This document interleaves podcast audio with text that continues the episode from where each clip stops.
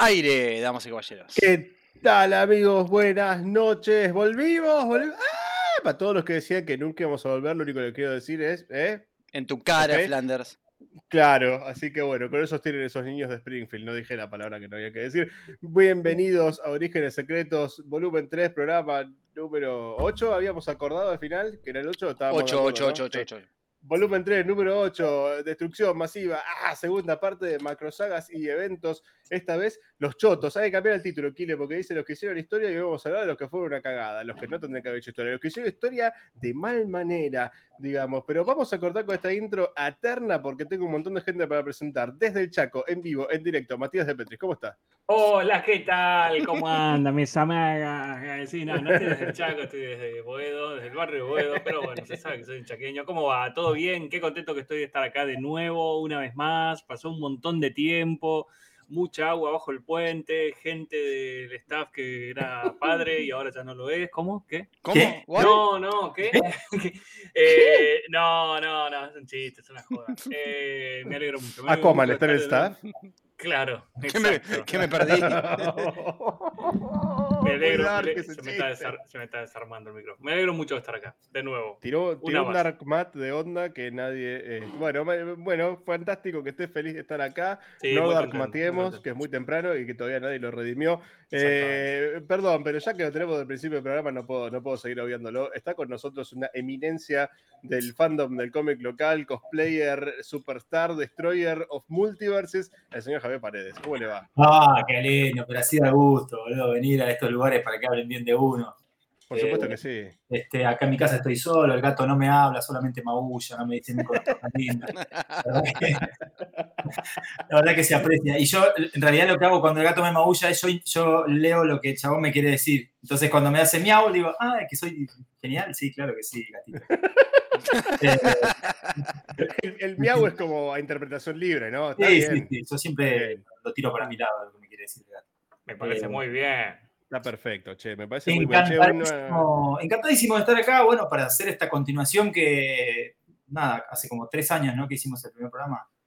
Sí, más o menos. sí. Yo creo que esta es la secuela más esperada desde Avengers Endgame, más o menos. Este, Pasaron cosas, me, chicos. Debería decir que está ahí nomás. eh, pero sí, sí, estamos acá obviamente para hacerla. Y un placer no solo tenerte, sino tenerte desde el principio del programa. porque nosotros sabemos que sos un tipo ocupado, con compromisos, siempre te sumás a la hora que podés. Y cuando estábamos así medio como remando en dulce de leche para salir esta semana, de repente dijimos, chicos, si les sirve, estoy desde las 11. Y fue como, digo, desde las 10 y media. Y fue como el empujón que faltaba. Dijimos, ya está, boludo. Si viene Javi, arrancamos tempranito. Salimos al aire temprano, con Javi puesto, o sea, ya está puesto que lo tenemos puesto, no que está puesto Javi, se va a malentender. Se va a. Eh, Es como que lo dije y lo, me escuché instantáneamente y dije eso estuvo re mal, boludo. Pero bueno, queda una persona para presentar que eh, no por último es menos, sino que todo lo contrario es el señor Martín San Pedro, más conocido como Kile. ¿Cómo le va, operador superestrella? Bien, estaba con ganas, chicos. Estaba con ganas de seguir haciendo este programa. Mil perdones. La vez pasada tuvimos que rebotar por culpa mía. Estoy teniendo un par de temas personales, pero los vamos superando. Y acá estamos para ponerle la mejor. Así es, así es. Bien dicho. Sí, la verdad es, mire, no vamos a ahondar un montón en por qué no estuvimos en aire. ¿Dónde está mi origen secreto, viejo? ¿Dónde está? Eh, Les juro que mandaron ese meme en el Discord. Estuvieron muy bien. Estuvo muy bien. Estuvieron muy bien. Estuvieron muy bien.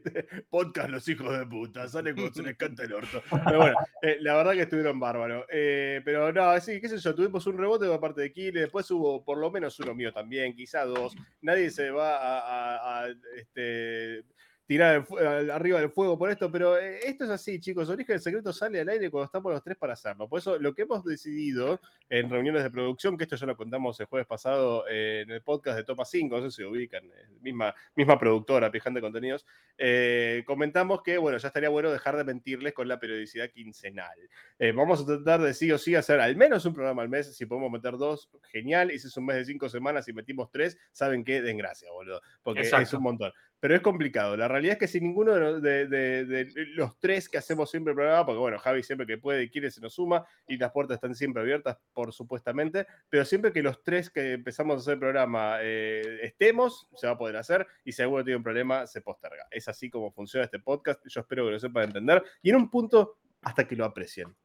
Pero eso puede tomar un poco más de tiempo. Sí, Un a ver, Así que bueno, A ver, yo, Sí. yo, yo voy a dar mi, mi punto de vista. Creo que tenemos una química muy puntual, muy, muy pactada. Creo que es parte de lo que la- el público espera también. Es eh, Mm. la química, la dinámica que tenemos entre nosotros tres. Cada uno da un punto de vista diferente. Bueno, ahora tenemos a Javi que se está sumando bastante más periódico de lo que pensamos que lo iba a hacer, así que un Lo campeón. que quisieran.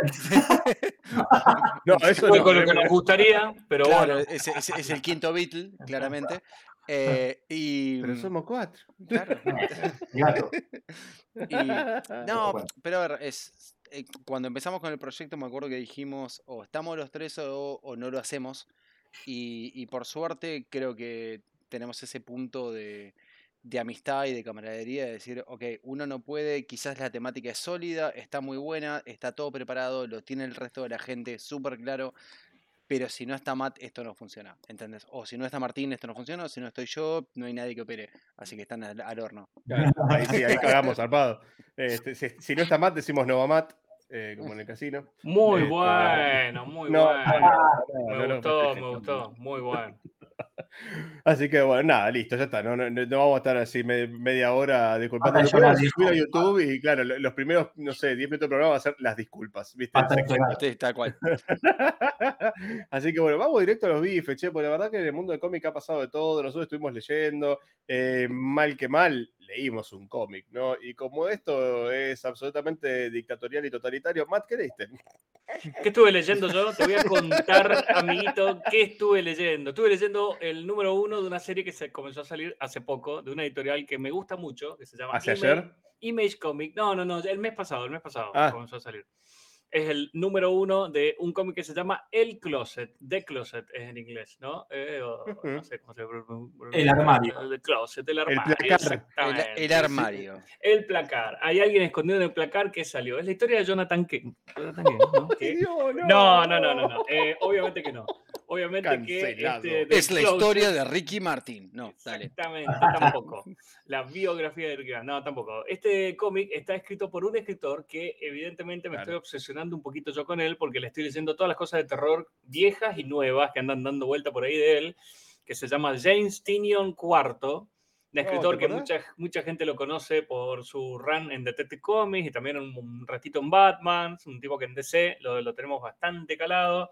Yo ya escribí un maldito mainstream el mes pasado por La Casa del Lago, que es un cómic de él que también está publicado en la editorial Image. Y, y de hecho, si la memoria no me falla, me parece que he comentado en el último programa eh, he comentado también un cómic de terror de él. Eh, ahora no, no sé, no me la quiero jugar, pero creo que sí. O sea, porque estoy leyendo mucho, estoy leyendo mucho de él y este cómic en particular, eh, bueno, como les comenté ahora, salió hace poco, está, eh, el arte, digamos, está hecho por un muchacho que se llama Gavin Fullerton, que la verdad que no lo conozco, no lo tengo, no lo tengo ubicado, eh, salvo por, obviamente, este número uno que he leído.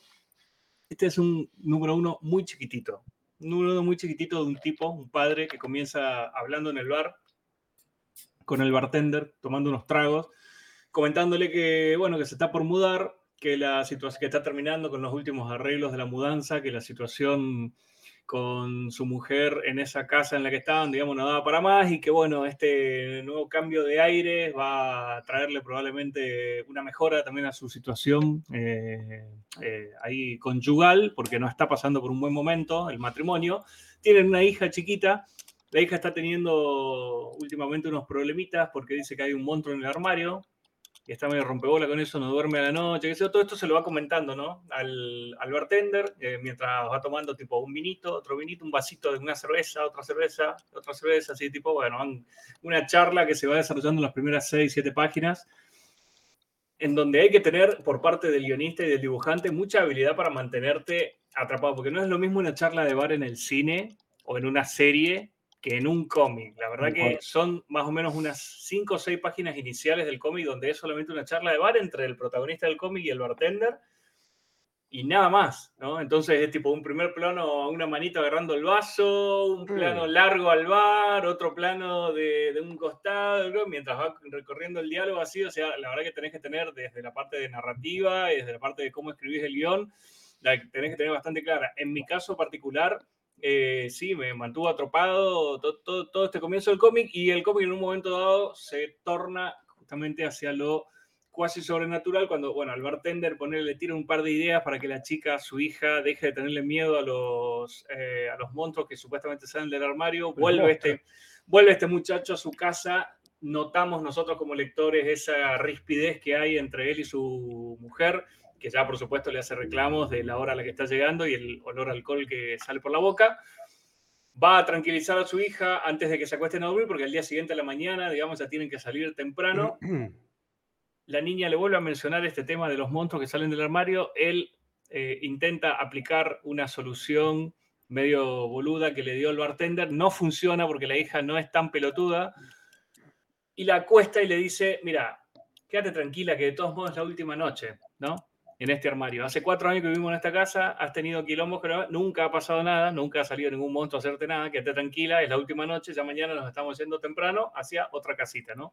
¿Y Así dijo eso sí. en voz alta cerca del armario? Claro, sí, estaba ahí en la, de pie- en, la, cagarla, ¿no? en la pieza de la niña, estaba ahí en la pieza de la Re niña. contra de la pie igual, ¿eh? ¿Qué puede Bueno. parir sal? Cierran la puerta de la pieza, Faltan, faltan tres páginas para que termine el cómic. faltan unas 7, 8 páginas para que termine el cómic exactamente. La niña queda sola con su armario, Y, y- y la madre respira con otro par de párpados, ¿viste? Tipo. sale efectivamente algo del armario y algo que no, algo que no está bueno. Superman. Algo pasa, se escucha un grito, los padres vuelven a la pieza y encuentran, digamos, a la niña asustada parada al lado de la cama, ¿no? Agarrada de su osito de peluche. Pero bueno, es la hija de ellos, está asustada, el armario es verdad que está abierto, tiene la luz prendida, pero nada más. Es, es todo lo que encuentra. Entonces, bueno, la, le hacen pobrecita, pobrecita la niña y la acuestan a dormir. Y Acá en mientras chat tanto... preguntan si salió el padre Graci del armario. Mientras tanto, bueno, no, pero salió, digamos, algo, algo medio complicado. Bueno, la cuestión es que eh, algo pasó. En ese armario, Ah. cuando se abrió, una criatura salió, parecía más un extraterrestre tipo de T que un monstruo zarpado. El monstruo se le acer- se acercó a la cama con la niña todo llorando, se le subió a la cama y es todo lo que los lectores más o menos pueden llegar a ver. Y después ¿Esto es un one shot? ¿Es el número uno? No, es ¿Qué el número onda? uno de una miniserie de tres números. Ah, porque Eh, estás spoileando todo un para, one shot, nos van Sí, a a no, tiro, Te, voy a, te voy a cagar a piña. ¿no? O sea, El cómic termina y uno no queda muy del todo claro. De hecho, hay que revisarlo un poquitito al cómic, pero no queda del todo claro qué pasó ahí y por lo tanto te quedas con las ganas de saber qué pasa en el segundo número. Yo les estoy spoileando esto para abrirles el apetito, porque es una Ah, miniserie ok. de tres números, eh, para que vayan y vean primero si les funciona la narrativa, si les funciona ese tipo de narrativa en un cómic, ¿no? Eh, y segundo, si, bueno, si empatizan con el dibujante también. Y tercero, si les puede llegar a interesar, digamos, una trama como esta, que evidentemente va por algo sencillo y a la vez no tanto, ¿no? O sea, sencillo, pero no sé. Sí. Es que Personalmente puede andar, pero yo esperaría que estén los tres números afuera y lo leo de una. ponele, es, es verdad, claro. bueno, o después comprarlo en un TP también, digamos, una Sí, cosa no, no, así, no me bancaría el mes a mes. Encima, tipo, ya veo que leo el 1, leo el 2 y de repente, uh, no, el 3 se retrasó, va a salir en noviembre. Anda cagada. Claro, sí, sí, sí. Eh, pero bueno, a mí hasta ahora la propuesta me entusiasmó. Es un cómic que eh, te presenta una propuesta que es muy difícil de llevar adelante eh, en un cómic que, que- y que te resulte de nuevo, digo, entretenido, que te mantenga atrapado. Me mantuvo atrapado, así que yo por lo pronto le pongo un Leanlon con Bien. reservas, por supuesto, porque no terminó, es una miniserie de tres números, es corta, corta Mm. la bocha, les spoileé casi todo el número. eh, Divino tuyo. un campeón, ¿eh? un campeón. Banco, banco igual, ¿eh? Eh spoilear el número uno faltando dos números me parece. Y sí, sí, sí, porque es para que, le, es para que le entren, es para que le entren, exactamente. verdad, me, parece, me parece bien.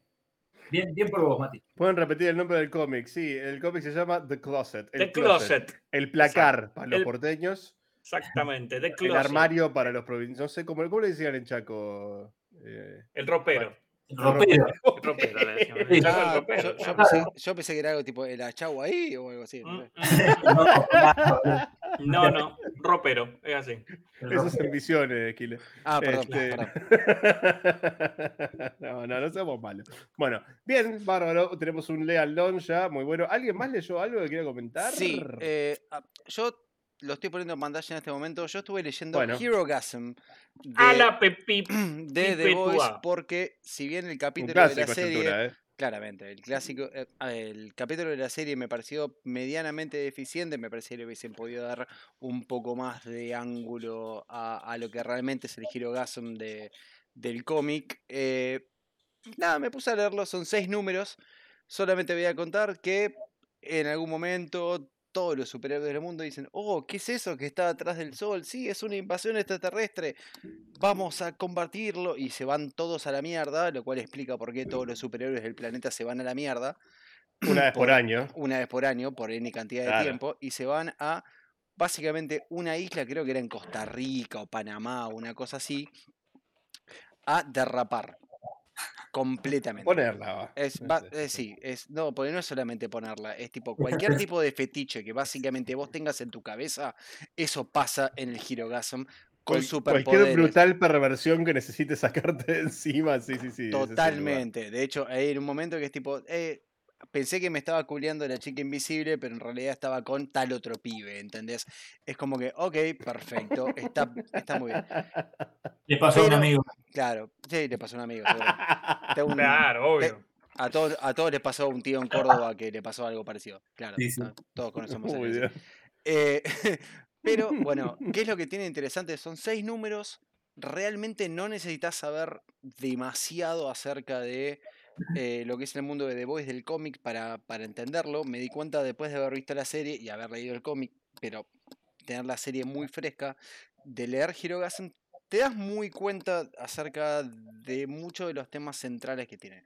Es básicamente la degeneración humana, cómo, em, cómo podemos llevar al extremo algo que, o sea, la perversión de nuestros héroes, ¿entendés? Es como que está, está hecho pura y exclusivamente por un shock value. Creo que quiero escuchar la opinión de Javi en este aspecto. Eh, a mí lo que me pasó cuando leí esto fue que me di cuenta de qué tan degenerados pueden llegar a ser puertas cerradas nuestros propios héroes y la gente que nosotros podemos en un pedestal, ¿entendés? Changos. es cómo, cuánta represión pueden llegar a tener durante muchísimo tiempo y cómo necesitan un escape. Ah, qué tema. Eh, ¿Lo leíste? eh, leí en su momento, leí los primeros dos números. eh. Nunca me enganché con el cómic de The Voice. O sea, me parece divertido, pero eh, yo tengo como una visión demasiado naif. Eh, me encanta esa visión naif de los superhéroes. Me gusta mucho esa, esa cosa clásica, estúpida del superhéroe que hace las cosas bien siempre. Y si bien entiendo la propuesta, me cuesta un montón empatizar, boludo, con The Voice, con el es. Es que me parece, me parece que no es el objetivo de The Voice. O sea, Es muy cínico. es- de hecho, empatizás con los que son los villanos, que son los que cazan estos superhéroes degenerados. Claro, claro. Eh, entonces me, me cuesta mucho, digamos, eh, eh, simpatizar con el cómic en sí de The Voice. Ah, entiendo, entiendo el lo he leído y me parece que está bueno, o sea, me, me- me divirtió. Pero viste, es como que digo, no sé si quiero seguir leyendo esta verga. Eh, como, uff, boludo, es como un montón a veces. Y lo- me pasó eso, leí los dos primeros números y dije, no, está bien, está bueno, pero no, es como que prefiero leer otra cosa. Hero Gasm es, es- es complicado, sí. Es una historia bastante, bastante heavy. Eh, igual concuerdo con Kile en que es un caso muy raro, que la serie de The Voice es prácticamente un Elseworld respecto al cómic Claro. original. Claro que sí. ¿sí? Claro que sí. Y sin Eh, embargo- tanto, no, Sí, tiene algunos hombre, sí. cambios, tiene algunos cambios. pero No, no. te- tiene, tiene cambios muy, muy, muy No, serios, tiene- un montón de cambios. cambios de personajes, tiene un montón de cambios de, de guion, tiene un montón de cambios de eventos que ocurren de una manera o de otra, eh, personajes que, que están pero no son los mismos, o sea, hay de todo, hay de todo. Eh, Deep no tiene ni en pedo la prominencia en el cómic que tiene en la serie. Ah, Eh. Stormfront es otro personaje. No, The Voice, eh, Como célula funciona muy diferente. Huey es otro personaje y es el personaje también, central, sí, tanto sí. del cómic como de, Sí. de- de la serie. Huey es uno de los personajes Sí. centrales y es, es completamente diferente en, en la serie. Eh, pero Y- por, por y- eso digo y- que es y un hecho- Y no lo digo como algo malo, es un buen hecho, Elseworld. no, no, no quiero tener un spoiler, pero el Compound B es en el capítulo 3 del cómic. Claro, o sea, eh, cómo manejaron Sí. todo el tema del Compound B, cómo, eh, cómo representan a Bot y cómo Bot maneja a los héroes. Es como, eh, eh, en un punto, como digo, es un Elseworld, pero es un buen Elseworld. Yo no lo digo de manera peyorativa para No, nada. no, no, Estoy no. diciendo, es otro take en la misma premisa, ¿sí? Y lo otro que tiene es que eh, la serie de TV de The Voice es The Voice ayornado a los tiempos que corren, porque queramos que no, el cómic original es de 2008 más o Sí, menos, como Sí, decís, sí, sí. Bue, no es hace tanto, pero el mundo cambió No, un no, montón. cambió un montón. Cambió un montón. Sí. Así que está perfecto que hayan hecho esa actualización. Pero dicho esto, lo que iba es, es un caso muy extraño en que si vos tenés fresca la serie, como dice Kile, vos sin leer un número de The Voice podés agarrar el número Ah, uno bueno. de Hero Gasm, leerlo y vas a entender todo. Y lo Sí. vas a disfrutar. Y es re loco porque Hero Gasm se lee completo los seis números después del número 30 o 31 de The Voice. El- Lo tenés que leer completo sí, ahí y después seguir con The Voice. Por ahí, pero- 31, 30 o 32, por ahí, por ahí por el medio. Sí, pero es, es ahí nomás. Y es casi, casi en la mitad de la historia. Así que es muy loco eso, como el cómic eh, hoy por hoy casi funciona como un standalone si vos tenés vista la serie. Pero nada, quería decir eso nomás. Pero bueno, imagino que es un leandón. Es un leanón absoluto. Imagino. Es un leanón absoluto. Prepárense para, a ver, challengear sus propios límites de lo que ustedes consideran aceptable para leer, ¿ok? Mirá, Porque aparecen muchísimas cosas muy degeneradas, muy enfermas, y Mm. es una... Si ustedes toman, a ver, a mí me pasa con el análogo de, Green Lantern, que es el Lamplighter en, en el mundo de The Voice, ¿ok? Que aparece bastante poco, que todo lo quieras, que es mi superhéroe favorito. Pero la gente que el superhéroe favorito es Superman y van a ver a Homelander y va a decir, ok, bueno, ya conozco el de la serie que es medio hijo de puta, o leí, no sé, los primeros 30 números de, de The Voice y sé que es un reverendo hijo de puta, básicamente, chabón. Acá es tipo ese pibe con esteroides. Es tipo Claro. todo lo que ustedes consideran de sus propios héroes es con esteroides y llevado a la, la versión más degenerada posible. sí. Tenés que, estar, tenés que estar dispuesto a leer eso y decir, ok, lo voy a leer con un ojo crítico y poder identificar cuál es la historia más allá de todo esto. Porque algo que debo decir que está bien logrado en Hirogasm es el tema de cómo combinan el tema de mostrarte la degeneración que pasa con la historia de trasfondo, que está muy bien y es una muy buena Sí. historia. espera que Javi tenía, tenía un No, comentario. no, no. eh, no recuerdo. Esto era también de, de Ennis, ¿no? También escribió. Esto es de Garth sí. Originalmente de Garth Ennis y Derek Robertson, después se sumó otro dibujante, se llamaba Ross Mayer o algo así. Ujú. Eh, Hero Gasm, me parece no lo dibuja Mayer, no me acuerdo quién lo dibuja, pero las tapas son de Derek Robertson. Eh, pero bueno, bien, tenemos ahí un bruto Leal Non. Hubo un comentario muy copado ahí de Mariano Cordera que decía: The Voice es tan real que mata la fantasía. Es interesante. Yo creo que igual se disfruta. Tenés que estar en el estado mental adecuado para disfrutar algo como The Voice. Si estás yendo a ver, este, no sé. Avengers, no, sabe que no, no va a pasar. Es como la gente que fue a ver Watchmen al cine, creye- sin saber nada de Watchmen, esperan- creyendo que iban a ver la Liga de la Justicia, Sí. termina la película y estaban todos así Yo, con cara de que acabo de ver. No, no que me gustó, no me gustó. No entendieron Sí, un carajo A, lo a que mí hay, pasaba. a mí hay un montón de cosas que me gustan, lo Sí. que han hecho los showrunners con The Voice, la serie de televisión, que eso que vos le llamás eh, ayornamiento, para mí tiene que ver, digamos, con justamente la distancia que hubo culturalmente hablando entre eh, la creación de The Voice del cómic y el día Claro. en el que se estrenó la serie, que fue 2019. O sea, me parece que eh, cortaron algunos pasos, como, o sea, por ejemplo, digo, de, eh, el debug del cómic es un tipo de empresa, el debug de la serie es muy parecido a Disney como empresa. sí. O sea, Sí, sí, sí, eh, han- buscado, por, han buscado, por ejemplo, ese Matt, tipo de Matt, cuestiones que, el que me pa- parece que son el, increíbles. el digamos. paralelismo que hay entre Bot, lo que es la empresa en, en la serie, y, y lo que es Disney ahora, O creo- Amazon. o Amazon, sí, cualquier, cualquier, cualquier pieza de multimedios, es, es completamente intencional, ¿eh? Che, y después lo que, lo que decía Mariano Cordera, eso de The Voice es tan real que mata la fantasía, yo disiento. Para mí es, es, tan, es tan real esta exageración como la exageración de, de un personaje como Superman siendo bueno todo el tiempo. O sea, no me parece, ni una de las dos cosas me parecen reales, sí me parecen divertidas de leer. Eh, Sí, Claro. lo que pasa es que Y yo aparte- lo que creo que María, a lo que creo que Mariano apunto es, apunta es a que es demasiado inverosímil para los tiempos que corren. Después de todo lo que hemos sabido que ha hecho la gente que ha tenido poder y dinero en Ah, la sí. historia de la humanidad, es demasiado inverosímil creer que puede existir una Liga de la Justicia en un Claro. mundo como el nuestro, ¿no? Y The Voice, un poquitito, la crítica que le hace Ennis y la crítica que le hace la serie también es esa. Totalmente. Si, si sí. Amén existiera... que Ennis odia a los superhéroes. No, claro, Sí, sí, pero, sí. pero Bueno, fuera de eso, ya digamos, es sabemos que un po- Garceni un odia a los poquitito te superhéroes. dicen, mira, eh, no tenés que correrte demasiado para darte cuenta, digamos, que la gente que tiene poder y que tiene dinero o que tiene ambas cosas y que tiene influencia, que está re- relacionada, digamos, con, por ejemplo, la religión o cosas así, es gente que está acá para cagarnos la existencia al resto.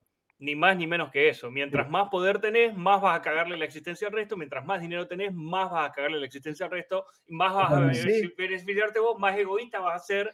Entonces, esa cuestión. Pero escúchame, digamos, que eh, si alguien tiene superpoderes, va a salir a salvar a otros por una cuestión, bueno, es como que tanto Denis como los showrunners te dicen, bueno, no seas pelutudo. date Claro, cuenta, no, escúchame, lo- lo dijo Butcher hace un par sí de- mismo, o sea, Lo dijo Butcher hace un par de capítulos. Con poder absoluto viene la absoluta certeza que te vas a convertir en un right cunt. Exactamente. Sí, dice. total- totalmente. es- así. Pero me bueno, parece es que bueno. María Correa lo que apunta es a eso, ¿no? Es a que fíjate en el mundo Para- real lo que pasa con la gente que tiene poder y dinero y bueno, Para darle un cierre, es un Lea Non absoluto. Para mí, Vamos. Hirogasm son seis números muy buenos. No necesariamente tenés que leer los primeros 31 o 32 números de la serie de cómic para, para entenderlo. Creo que fuera de contexto, con el conocimiento que tenés de haber visto la, la serie de Amazon, estás.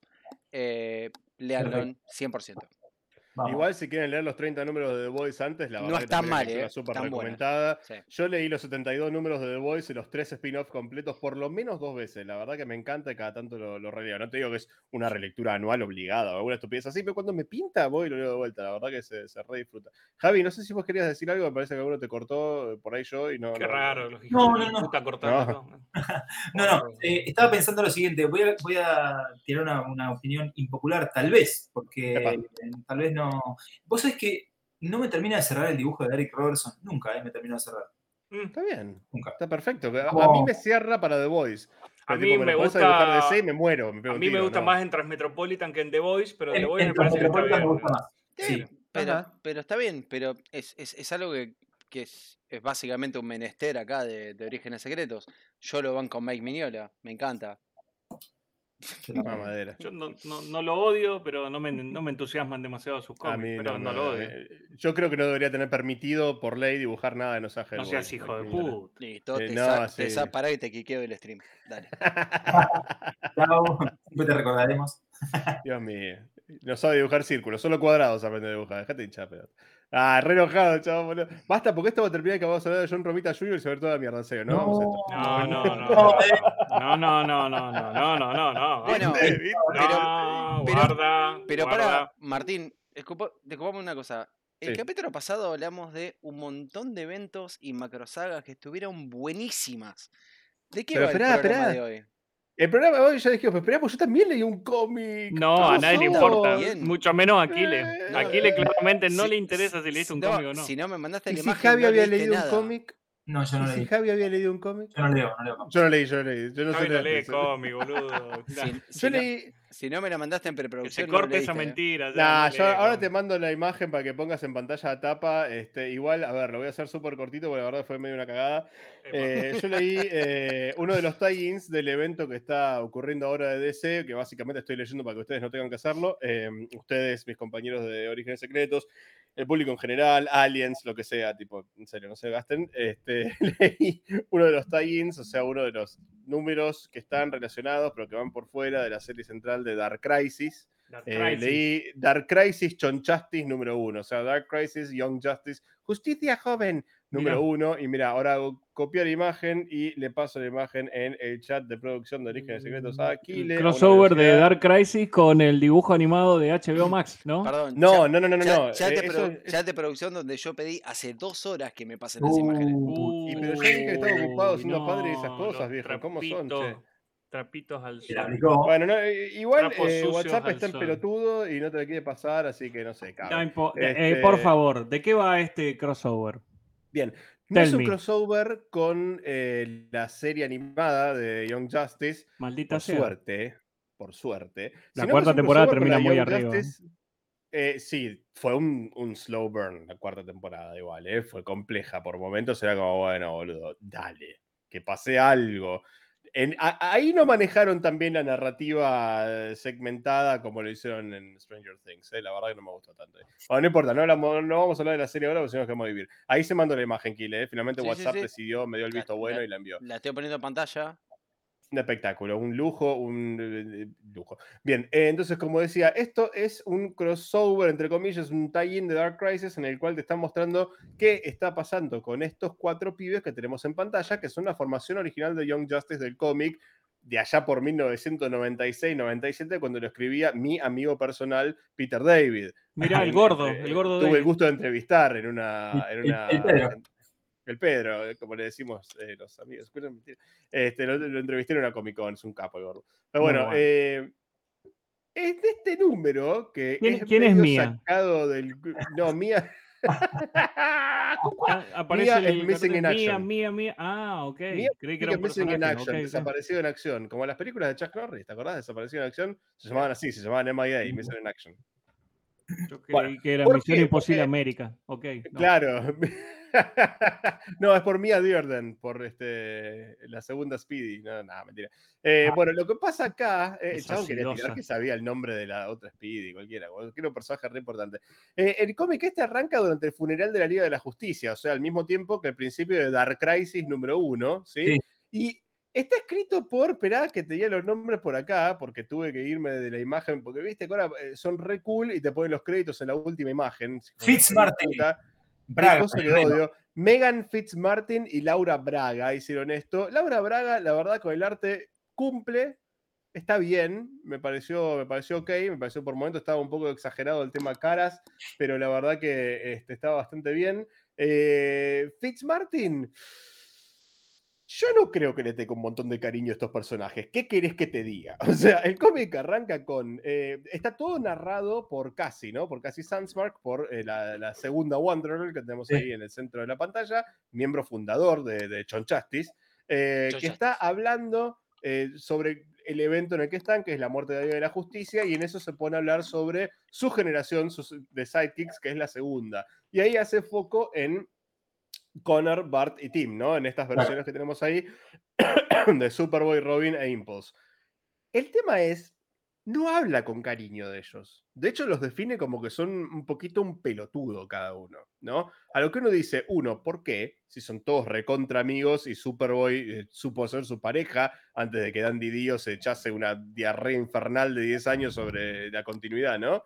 Eh, con Tim Drake también su- tuvo, tuvo su, su, su touch and go. Eh, Impulse era como, bueno, es un bobo, pero lo queremos, ¿viste? Pero habla medio de ellos como si fuesen un toque unos pelotudos o no sé, Claro. como, que no se los, como que no se los banca, básicamente. Sí. Mm. Muy extraña la onda del cómic.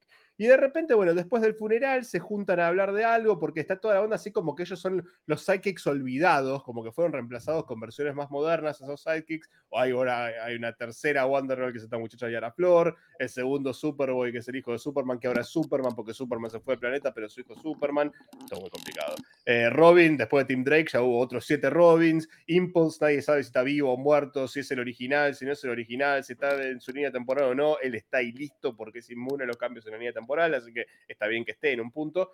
Pero es como que ellos no están en equipo hace muchos años y no se están conectando de la misma manera. Y bueno, nada. Y de repente, mientras casi está.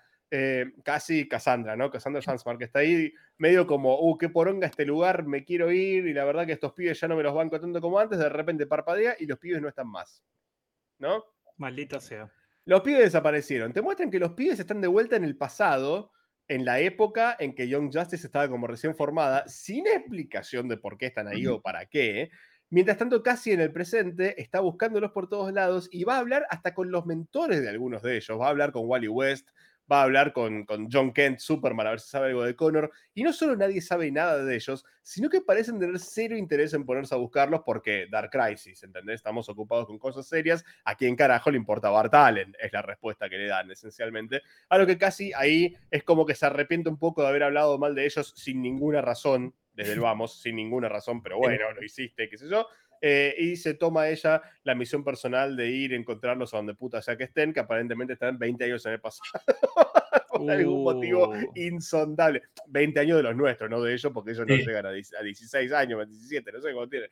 Eh, así que bueno, eso es el cómic, está escrito muy raro, Cassandra está escrita como nunca, normalmente Cassandra era medio como, como la, la, madre del gallinero, ¿no? Como que los cuidaba un poquito, era como la voz de la razón, los quería a todos, con Connor se amaban, tuvieron su primera vez juntos, y qué sé yo, todo muy documentado el asunto. ¿eh? Este, se puso muy mal cuando Connor murió, eh, vio los intentos raros de Tim de revivirlo, se puso muy mal cuando Bart murió, porque todos mueren, ¿viste?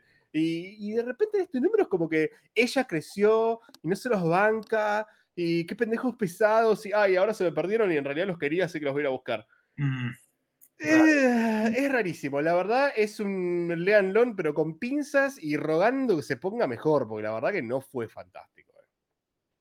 Bien. Debo decir. Así que vamos a cerrarlo ahí. Si están ya invertidos en Dark Crisis y quieren leerse todos los tie-ins, bueno, léanlo, pero ya saben, la verdad no fue un, gran cómic. Espero que sea mejor. Después, cuando haya terminado ese, costado de la historia, ya veremos. Pero bien, no le vamos a dedicar más tiempo que eso porque Kile está apuradísimo por entrar a la puta temática. me parece, muy bien, me parece muy bien. Hay que ir a la temática, claramente.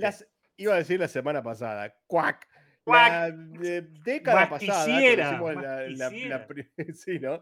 la, década pasada, cuando hicimos el primer, eh, la primera entrega de este two-parter, que es eh, Macrosagas y Eventos, charlamos sobre las macrosagas, sobre qué son las macrosagas, qué son los eventos, cómo son más o menos lo mismo, pero hay algunas diferencias, nos pusimos en todo el debate filosófico, en todo el tema de las definiciones de uno, cada uno, y como que hoy por hoy, hoy por hoy, están englobados en el término eventos, pero bueno, también se usó acá mucho, y se sigue usando acá en castellano, se sigue usando el término macrosaga, que creo que la primera vez que lo, vimos, macrosaga o maxiserie, creo que le dicen también, que fue Crisis en Tierras Infinitas, y bueno, charlamos un ratito sobre aquellos que hicieron historia, que hicieron historia para bien, como Crisis en Tierras Infinitas, que fue el primero de todos, y que fue realmente muy bien llevado, y qué sé yo, este, Infinity Gauntlet, que al día de hoy lo vemos siendo adaptado en las películas, y las gemas del infinito siguieron rompiendo los huevos en el universo Marvel en el cómic durante décadas y décadas y décadas. Como año por medio hay un Infinity algo hoy por hoy, ¿viste? Como Infinity en Marvel es como crisis en DC. Es la palabra que garpa aparte de Batman y Spider-Man. ¿No? Tenés Batman, Spider-Man, crisis, Infinity. Eso garpa. ¿Te puedo meter un Wars en el medio de Marvel? War. garpa siempre. War garpa en cualquier lado. ¿eh? No, no, no, no, ojo, porque Joker War este, después, ¿qué más? Eh, la, la eh, War de los dioses, oh. esta no la nadie, boludo. No importa. Vamos con eso. Sí, War, War garpa siempre, pero es como que la pueden usar eh, en ambos bandos, me parece a mí. ¿eh? ¿No? ¿No sí, sí, sí, sí, ¿qué es Estoy de acuerdo. Más o menos. Pasa que asocian más con Infinity War, Secret War, Civil War. Le dieron, le dieron más uso a, War. Sí, sí, sí, sí, yo creo que sí. Este, para, para los eventos grandes que, que agarran a, a, todo el editorial, creo que sí.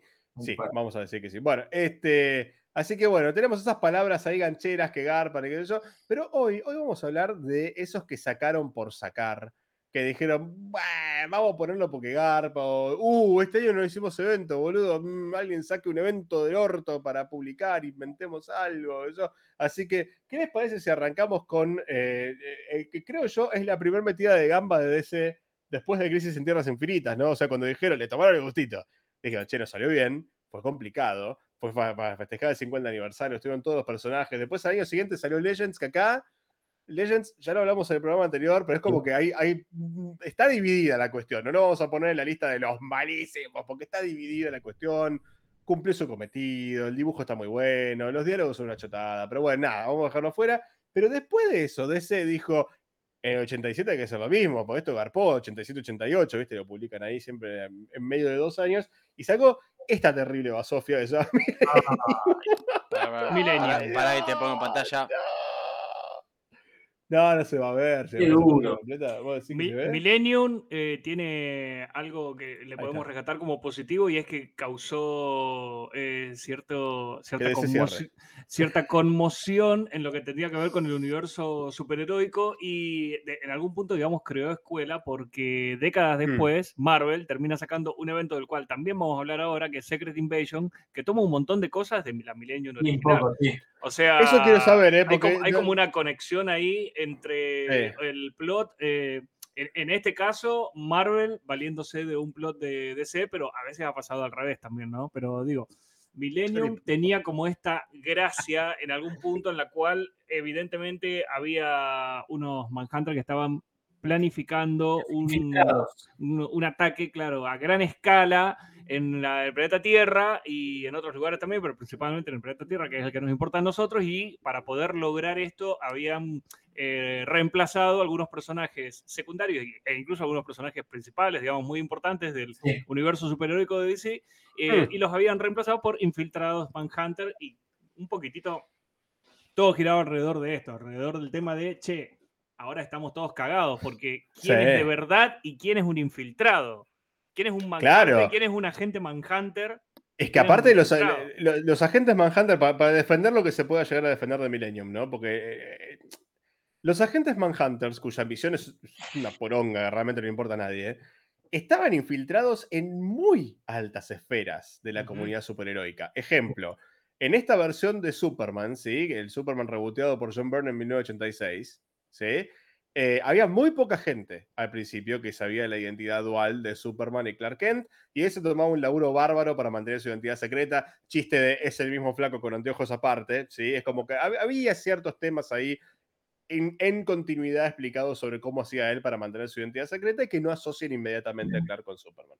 Muy poca gente sabía su identidad secreta, entre ellos los padres de Superman, y hubo un cambio muy copado que metieron que fue Pete Ross, su amigo de la infancia, el chaboncito, el negrito de Smallville, ¿se acuerda? Bueno, en el cómic no era negrito, era No era rubio negrito y cómic, claramente. ojos claros y piel blanca y cristiano y republicano, pero eh, él, él tradicionalmente siempre supo que Superboy era Clark Kent y guardaba su identidad secreta y era legionario honorario, era todo para mencionar a la Sí. Legión de Superhéroes, que lo tengo que hacer todos los programas, eh, era legionario honorario por eso, porque había guardado la identidad de Superboy durante sus años formativos y era mm, eh. Eh, una vez que se rebotea el universo, las, relaciones de Superman son distintas. Con Pete Ross es como que él pierde contacto cuando crece. Y a quien le revela su identidad es a su amor del secundario, a Lana Lang. Lana termina siendo un agente Manhunter. O sea, una mina que hacía mínimo 10 años que sabía que Clark Kent tenía superpoderes y que eventualmente fue Superman, porque ella sí ve a Superman y dice: Yo me encamé ese flaco, sé quién es. De repente ella era un Manhunter. Otros Claro. personajes de elevadas esferas de, de- de los personajes secundarios de los cómics. El padre de Wally West era un Sí. agente de Manhunter. Y no es que un robot lo suplantó. No, no, no, no, no, no, no, no. Sie- Siempre Eran lo fue. ellos. Claro. Eh, estaban programados mentalmente sin que ellos sepan, porque después había que rescatar personajes para poder seguir usándolo, ¿no? Pero ellos habían recibido de una edad muy temprana, por lo menos en el caso de Lana, programación como, como eran como sleeper agents, ¿viste? Esos agentes que despiertan sí, cuando hay que sí. activar la visión y mientras tanto no entienden nada, tipo Winter Soldier, pero sin tanque criogénico. Es tipo, mientras tanto vivís en tu pueblucho de mierda en Kansas, pero cuando yo te activo, haces la misión de agente secreto. Exacto. ¿sí? Sí. Así que, sí. ¿Sabes lo que pasaba con, con Millennium? Que pasa una cosa bastante particular, que en Millennium es bastante interesante lo que pasa en los tie-ins, en algunos sobre todo, no en todo, pero pasan muchas cosas interesantes en los tie-ins, o sea, o en los crossovers con- de las series, pero la miniserie en sí, los ocho números de la miniserie en sí, no está, no está buena. Encima, No, es loquísimo, es loquísimo. encima el dibujante tampoco ayuda, o sea, yo nunca, a mí nunca me gustó Joe Staton, pero No, es un asco. tiene laburos mejores y ahí estaba como, como rarísimo. Eh, Pasa que Staton en esa Sí. época estaba dibujando Green Lantern y Green Lantern es como central a la trama porque los Manhunters, para quien no los conozca, sí, son unos robots alienígenas enemigos de los Green Lantern. Son los primeros agentes del orden de los guardianes del universo que eventualmente se rebelaron, cambiaron su propia programación y Sí. se pusieron en contra de los guardianes y los guardianes dijeron, "Mm, mejor reclutamos gente en lugar de hacer máquinas que se rebelan, ¿no? Y bueno, Máquinas homicidas, claro. hicieron eso, pero sí, lo que tiene, lo que está diciendo Javi es verdad. Esta serie central de Millennium, que tiene ocho números, es verdaderamente una cagada. Y los tie-ins como estos de la Liga de la Justicia, bueno. la verdad que están bastante mejor. ¿Por qué? Sí. Porque estos tie-ins son de los números mensuales de las revistas que se publicaban en aquella época. Exacto, Y como, claro. como que se lo tomaron con más cariño. Y es muy loco porque la cantidad de tie-ins supera las 40 Ah, revistas. Sí. Porque Claro. en este yo creo que tengo dos números. Y después Claro. acá en, en todos los tie-ins tenés, mira, Batman y Blue Beetle, dicen Sí. esta. O sea, tenés un número de Batman y un número de Blue Beetle acá contiene una revista, porque en España les pintó el culo publicarlo así. Pero Sí. tenés 20 de estas Sí, sí, en sí. España. Así Sí, que hubo Su- 40 en Estados Unidos más o menos. Superman Este, creo que tiene cuatro tie de hecho. Dos, claro, uno en cada- Claro, uno en cada porque- título y uno más aparte. O sea, Sí, tiene porque- cuatro en total. digamos, O sea, locura. pensá en aquella época Superman tenía en publicación Superman, y Adventures Tenía- of Superman, ¿sí? Dos títulos mensuales. Action Millennium Comics. duró 8 y Action, perdón, tenés razón, Claro, eran tres. tres Action títulos mensuales, sí, Action sí. Comics, qué desastre que soy.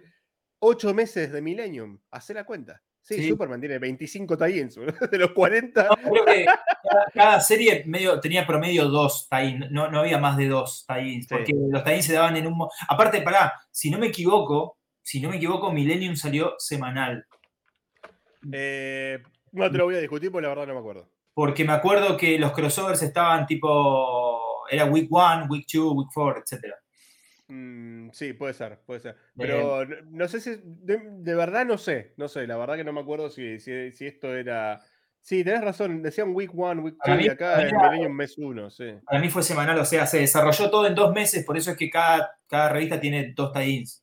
Claro, y mirá, acá el, el primer número de Millennium dice Millennium mes 1 y el especial Millennium dice Millennium mes 1, como para que sepas dónde leerlo. Primero lees el de la serie central y después lees los tie-ins. Pero acá Exacto. el mes 2, el mes 2 tiene un solo tie-in. ¿Dónde es? El mes 3 creo que ya tiene.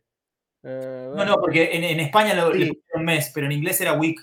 Claro, pero no, lo que estoy diciendo es, mira, acá ya el número 3 de Millennium ya tiene dos tie-ins. Millennium Claro. mes 3 tiene, tiene dos tie-ins. Sí, sí. Eh, es, es eterna, es eterna. La publicación recién estaba mencionando en los números del Escuadrón Suicida, que son estos. El Claro. Escuadrón Suicida era bueno. como el- el- era la, la papa caliente en aquel momento, va, el pan caliente de DC, vendía re bien, la verdad que estaba muy bueno. Y sí, es uno de los mejores tie-ins. Y encima acá tenés cuatro historias. Escuadrón Suicida, o sea, un número individual de cada una de estas series que digo. Escuadrón Suicida, Captain Atom, Batman y el Espectro. Que las cuatro tapas vos las unías y eran ellos cruzando el pantano.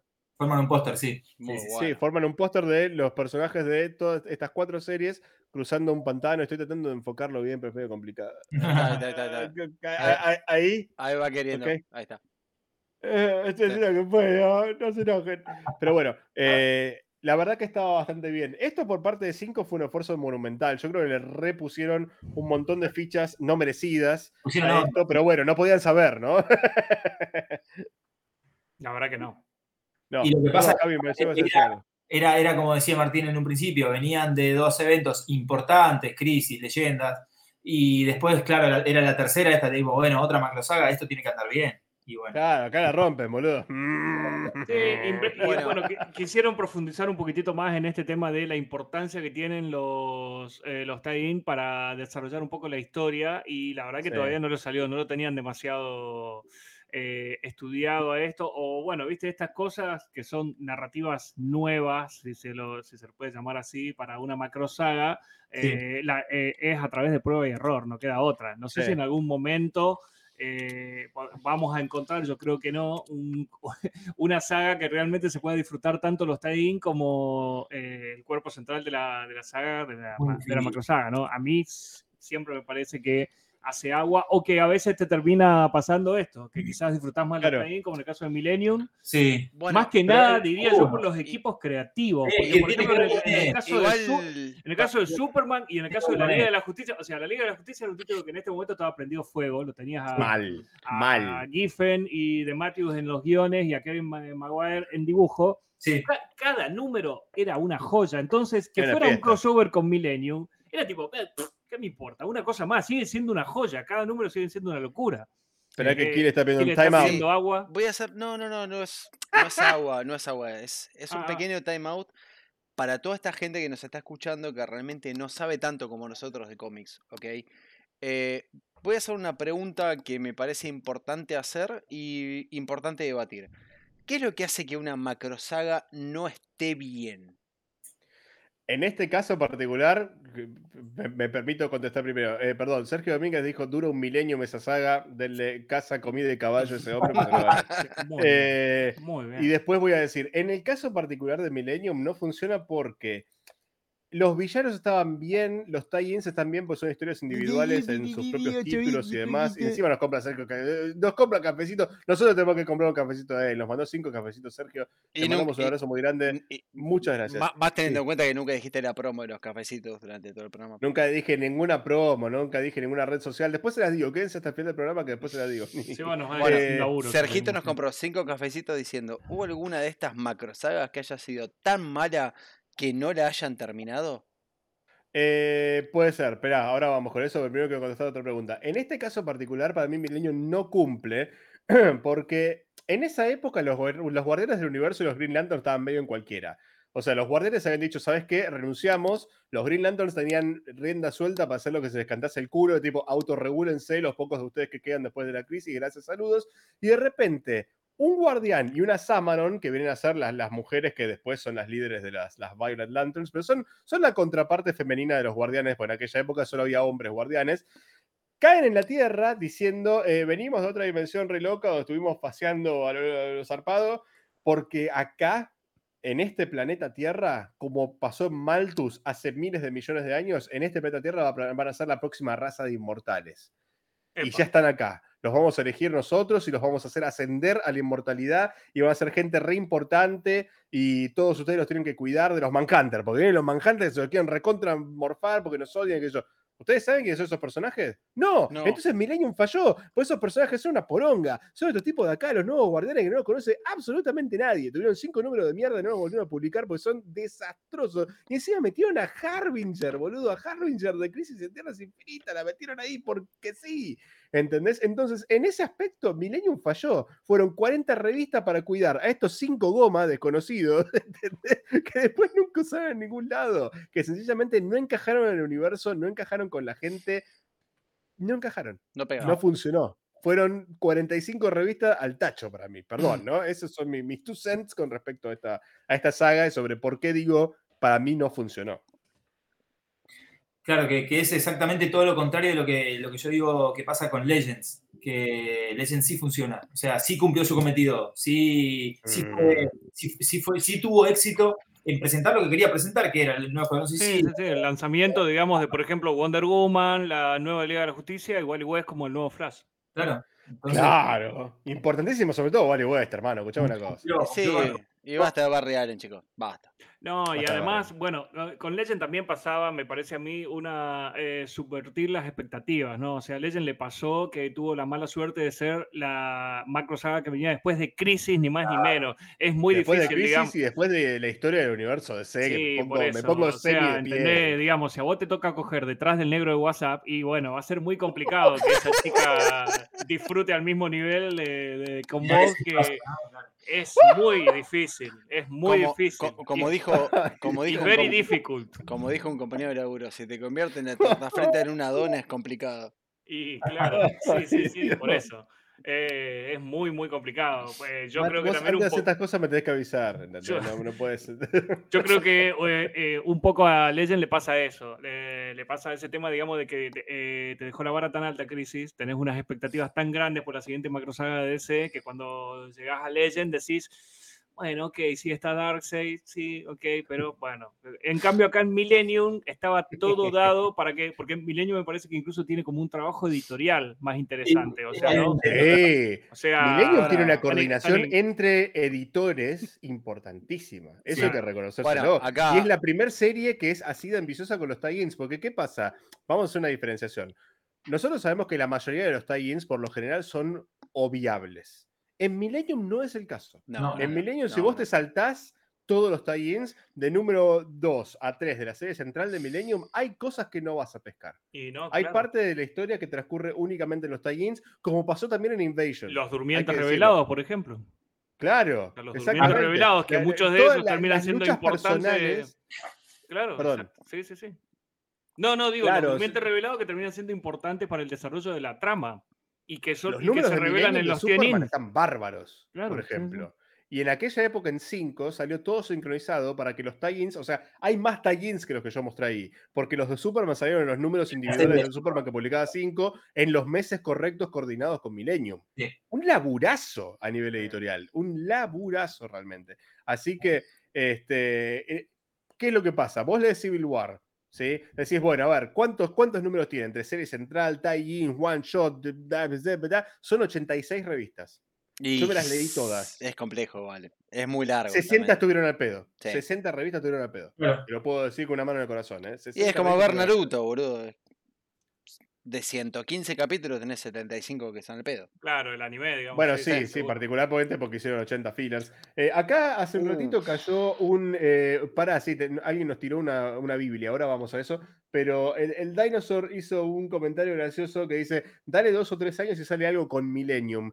Cagate de risa, pero en 2018, cuando Bendy desembarcó en DC, sacó algo que se llamaba Millennium, pero se llamaba Legion of Superheroes, Millennium, donde él se tomó la tarea, cárense esta, de unir el presente del universo DC con el futuro del siglo 31, de estar eligiendo superhéroes, haciendo una narrativa que mostrase todos los personajes que existen en algún punto del, universo, del futuro del universo DC entre el siglo 21 y 31. Por supuesto, fracasó brutalmente. Mm. Pues es un desastre esa saga. es- es- es- son dos Sí, números que son ilegibles. Pero sí, le puso Millennium. Le puso Millennium Sí, y sí, sí. mantuvo la tradición de publicar Bueno. cosas chotas con el nombre Millennium. Ese, ese, ese mensaje gigante que tenemos en el chat que nos cubre toda la pantalla es de Miro Sebatrón diciendo: Yo, sin saber casi nada, ni haber leído más que un par de cosas sueltas, creo que lo que hace choto, entre comillas, a un evento es que sea irrelevante. Paréntesis. Afectó, afectó tan poco el canon que si no lo leíste no te perdiste absolutamente nada. Cierra paréntesis. O que, comillas, haga ruido con la concepción que tenemos los pocos conocedores respecto a los personajes y o lore. Claro, y es que aparte, el, el que, que ¿Sabés que- haga- sabés que que la pegó? ¿Sabés- no tiene que ser sí o sí un reboot. ¿Sabes ¿me que, la? O sea, la pegó? no, es no, tipo, claro. me, me, me preguntás a mí y es, ¿cómo definís una macrosaga que sea chota? Sí. Te digo algo re parecido a esto, ¿eh? Y, y la verdad que sí, es que tiene razón. Claro. Es Es más, que. Para- Voy a ver- ese, ese para- es el Mira, problema. ese- mira, esperen, esperen, esperen, esperen, que Javi quería decir algo lo había contado yo. No, em, voy a agregar, voy a agregar una cosa más. oh, oh, Eh, Yo no, no soy muy adepto a, a- a, por ejemplo, a la cuestión del canon. ¿Viste? Si no es canon, no me copa. Si es canon, sí. Esto es canon, viste que hay- eh, sale una, una revista y lo primero que se suele preguntar, che, ¿esto es canon? esta- eh, esa revista no es un colchón, calmate, ¿entendés? Porque si no es canon es como que no importa. No, a mí me chupa bastante un huevo. Si es canon o no es canon, mientras la historia esté buena, no me importa. Pero, pero, pero, en el caso particular de las macro sagas, que incluyen, que afectan eh, eh, directamente el, el universo en cuestión, y si es intrascendente, hermano, y va, va para atrás. O sea, no, no, ahí no hay otra. Ahí no hay otra. O sea, tiene, si es parte del canon y es intrascendente, y Claro. para atrás. La bardearon ahí en el chat, perdón, pusieron si no es canon, no es mi colchón, claro, sí.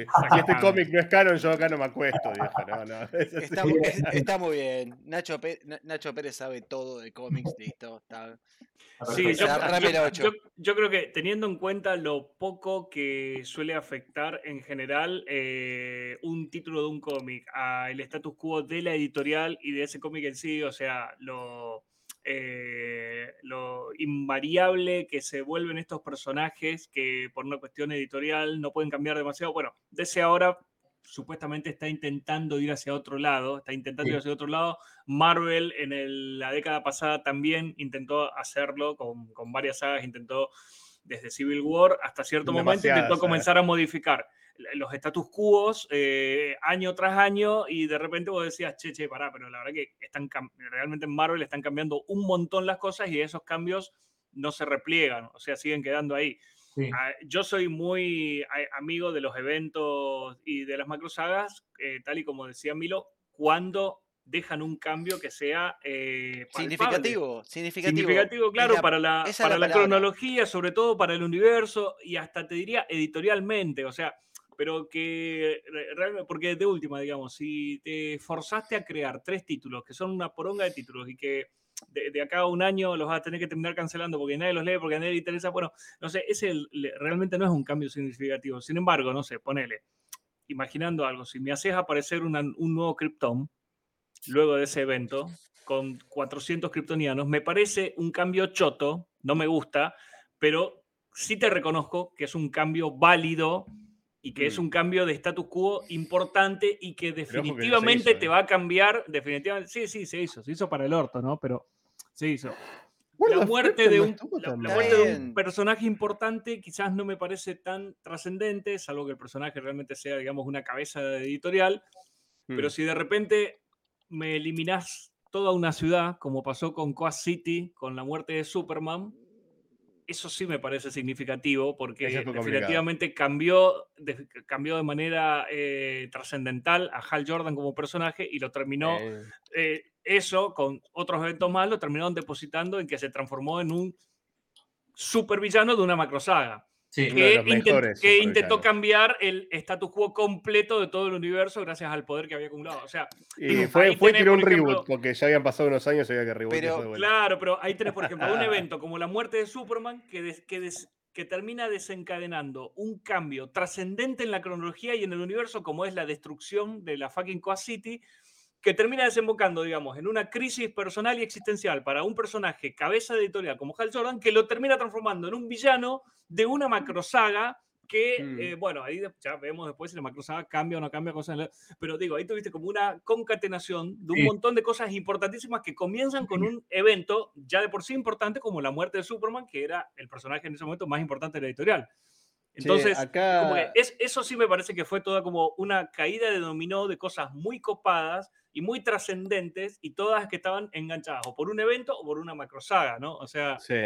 y fue la última vez que vi algo así en DC. O sea, nunca más Sí, volví a ver sí, algo eso de, esas, fue- de esas características y algo que vos Sí. dijeras, mirá que cómo de repente los eventos y, los- y las macrosagas cambian cosas y las cambian de forma definitiva Claro. y terminante. Y digamos, pensar que eso fue un evento de Superman, no fue un, un, todo comenzó un- con, un claro, Dark Crisis, ¿no? Pero, No fue un ok, Crisis- pero pará, pero bueno, pará, una- de- no era un evento cualquiera, Matt, era la fucking muerte No, del no, personaje. Matt, claro. sí. Matt, dejemos Sí. de derrapar y vamos a lo concreto. Espera, espera, espera, espera, espera. No. Porque antes yo quería. Acá habían hecho, no, no, quería, habían hecho un comentario acá eh, que lo perdí.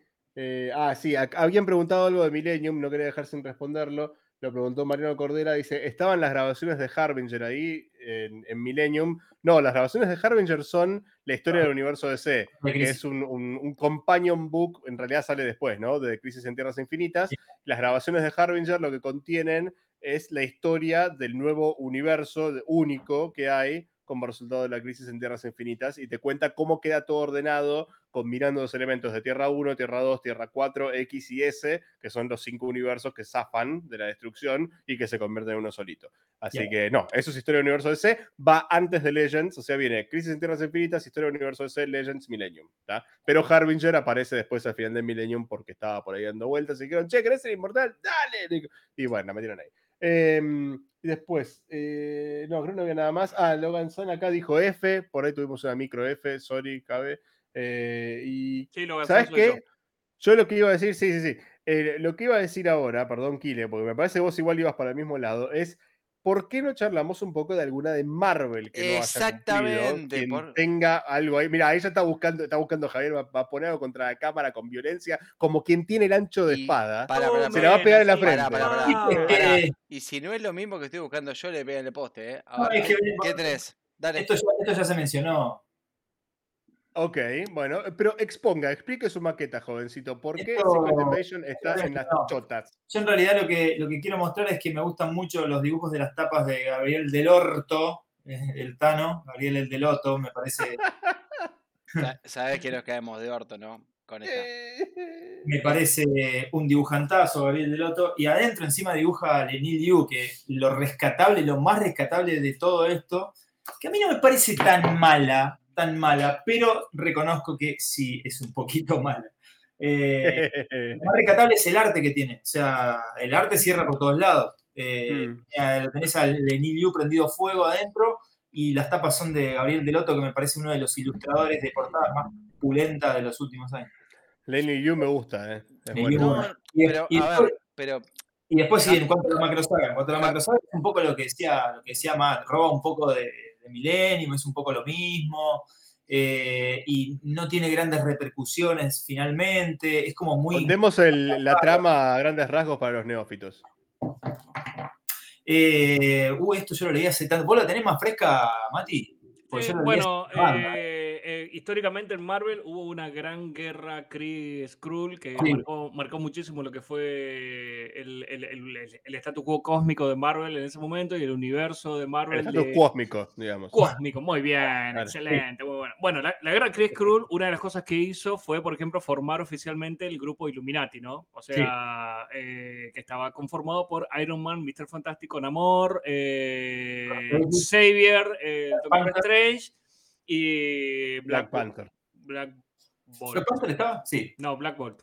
Black Bolt, Black Bolt. Claro, sí, ¿Black sí. Panther no estaba? No, Black Panther no estaba. Ah, mira, me confundí de negro. La, la idea de este grupito, digamos, era eh, eh, eh, digamos, todos estos tipos supuestamente son tipos súper poderosos, son tipos muy poderosos, o como mínimo que tienen, digamos, un, eh, un eh, acceso a muchísimo poder, como en el caso de por ahí Iron Man, digamos, que quizás no es muy poderoso, o Mr. Fantástico, que no es muy poderoso, él como el poder que tiene no es zarpado, pero son muy inteligentes, tienen muchísimos recursos. Claro, la premisa líderes, que, líderes que son de los grupo. más inteligentes, ¿no? Digamos. Los más, sí, claro, los más inteligentes, bueno, pero Black Bolt no sé si tampoco es tipo tan inteligente, pero tiene un poder que te, te, te hace concha y eh, te hace mierda, digamos. Y Namor tampoco, sé si es un Y lidera una nación. Particularmente inteligente, pero claro, pero es el líder de Atlantis, entonces es... Eh, Namor es un pelotudo. O sea. Por eso, Namor no creo que sea particularmente inteligente, formaba parte de los Illuminati, más que nada, digamos, porque tiene una, una posición de poder importante. Pero, ¿cuál era el tema con estos tipos? El tema con estos tipos era que todos ellos eh, podían eh, dejar de mirarse el ombligo formando parte de los Illuminati y comenzar a mirar los ombligos de los otros. Podían vigilarse entre ellos, por así decirlo. O sea, cuando se tomaban decisiones que tenían que ver con el destino del universo Marvel, los Illuminati, la, la formación de los Illuminati, hacía que si uno por ahí quizás creía que el destino era hacer tal cosa y tal otra, y en realidad está pecando de ser un soberbio, un ególatra, y estar pensando solamente en los intereses de uno, están los otros para señalarle eso, que tiene suficiente poder y suficiente inteligencia como para poder corregir el, el curso. Entonces, entre todo, es como si, no sé, acá a nivel mundial la ONU realmente sirviera para algo, ¿no? En el planeta Tierra. O sea, ¿no? Si la, la ONU realmente dijera, no, no, che, mira, para eh, vamos a ver, porque acá tenés, digamos, como unos dictadores medio terroristas, así, que están haciendo cosas medio complicadas en tal vez, en tal vez, y bueno, vamos a, vamos a bajarte la mano a vos, USA, porque estás como invadiendo demasiados países y siempre decís que es por la libertad es mentira, eso no lo veo. Bueno, si la ONU funciona así, bueno, los Illuminati funcionan de esa manera. Posterior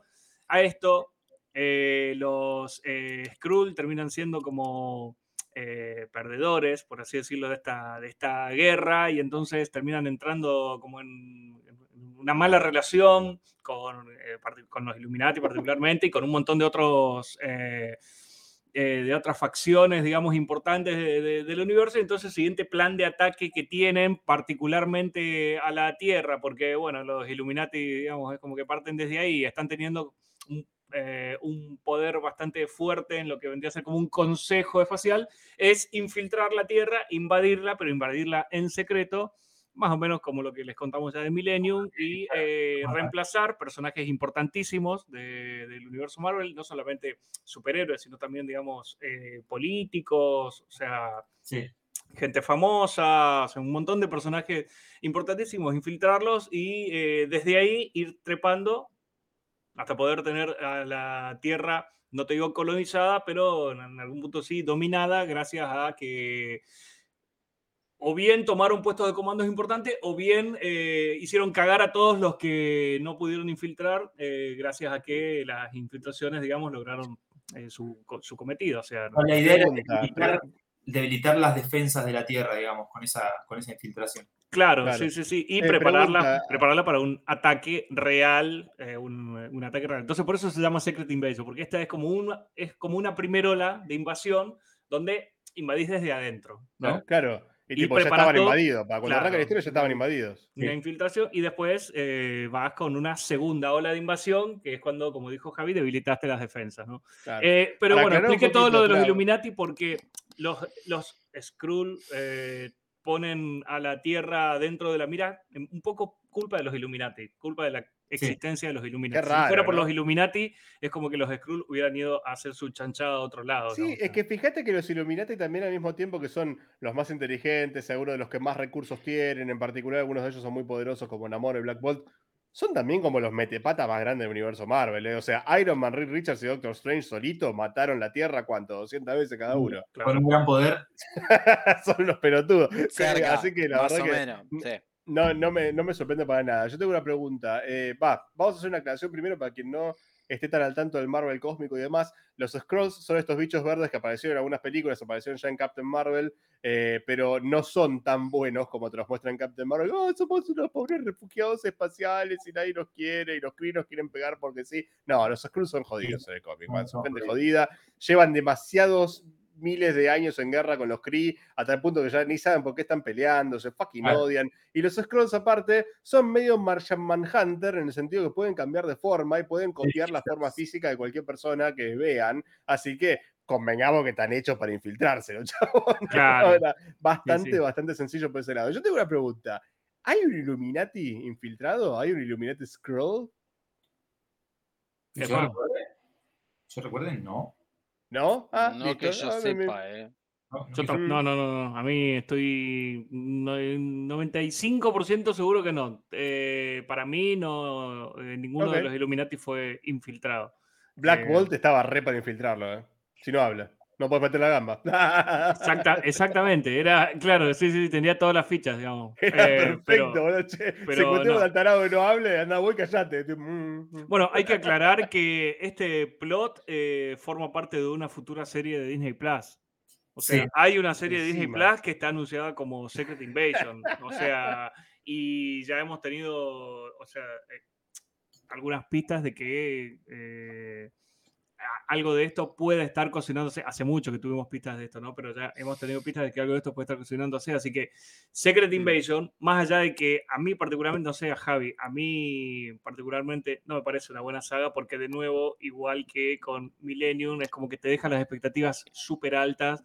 Y después, tanto el tema de las infiltraciones como el tema de la saga en particular lo resuelven de una manera que me parece paupérrima, paupérrima, muy, muy sosa, muy plana. Y me decepcionó, me decepcionó un montón. Es una saga ¿Qué que. pasó? y- Descubren que soy- los Scrolls son alérgicos a las almendras y le tiran Sí, almendras. no, polvo rojo. Sí, sí, sí. Claro. descubren que es polvo rojo y- y- ¿Puedo, puedo- en- puedo hacer una entonces- pregunta? Discúlpame, termina, Matías. No, no, no, no, no, digo, eh, este no, no, esta no es una recomendación para que vayan y lean Secret Invasion. Lo que sí, el día de mañana, si después Disney Plus termina siendo una adaptación de esta saga, y bueno, ahí sí, capaz les pegarle una. Sí, sí. Eh, hay un tema, digamos, y es que eh, yo leí Secret Invasion sin haber leído demasiado feelings y la entendí perfecto. O sea, no, no- no es una saga que sea muy complicada de leer si no lees los sea, Che, pregunta, ¿cómo está compuesta? ¿Hay una serie central? ¿Cuántos números Sí, tiene? Porque viste que Dark Reign era medio como. Léela como puedas. Dark Reign es un quilombo. Pero Lo que pasa es que Dark Reign es etapa y Claro. es, nada, es como un desarrollo en, en- en muchas series y durante mucho tiempo. Secret Invasion no, son ocho numeritos y, y después, este, y que si tenés los ocho números esos es como que es suficiente, se entiende todo lo que hay que entender, digamos. Tie-ins que hay 70. Hay un montón, sí, sí, sí, hay, hay, hay una bocha. Creo que hay tipo miniseries también especiales que salieron. Que son- Claro, sí, sí, sí, exacto. Y Eh, eh, en eh, Secret Invasion en particular tuvieron eh, muchísimo, muchísima participación los, eh, los New Avengers y los Young Avengers de ese momento. Son como los dos grupos, digamos, que más, que más interactúan con lo que es el plot principal de la, de la saga. ¿no? No, es una saga que no se, no se mezcla tanto con los mutantes, por ejemplo. O sea, los mutantes no son tan protagonistas de esta saga. Pero los New Avengers y los Young Avengers, eh, sí, sí, es como que Después también, es un scroll confirmado, nos dicen acá en el chat, así que ojo, eh, Sí, lo que revelan. Perdón, yo iba a hacer una pregunta que, que- que- que gran parte del chat había, había enviado un poco en el, en el chat de, Epa. del chat del Toma 5. Mm. ¿Qué onda House of M? me cabe, me gusta. House of La- M no es mala. No, Sí. no es No- perfecta. no, no la hablamos. Ah, yo creí que la habíamos hablado en el programa anterior. House No, Creo que hubo una mención, por lo menos. Es eh, la era de Apocalipsis hecha de vuelta. Sí, hecha, hecha de vuelta y con una realidad nueva que no es un bajón, digamos. Claro. Hay, hay una Sí. Pues promesa la la que otra tiene. era postapocalíptica, digamos. A House of bien. se, a House of M se la promocionó con una promesa que es tipo No More Mutants. Y Sí. eso es una mentira. Es una mentira atroz, Quedan, violenta. quedan- quedan mutantes, solo que quedan muy pocos. Sí. Para lo que venía siendo el universo mutante de ese momento, sí es importante porque hay un Fue el montón de pobreza cero de Macri, el No More Mutants. ¿eh? Exactamente, sí, sí. Total, total, boludo. Eh, Y cobrará dólares. Bueno, yo, yo particularmente disfruté mucho el arte de House of M. El arte El- me gusta. mu- Sí, El sí. que El que depositó mutantes recibirá inhumanos, le dije. el, que- el que depositó Gen X recibirá Gen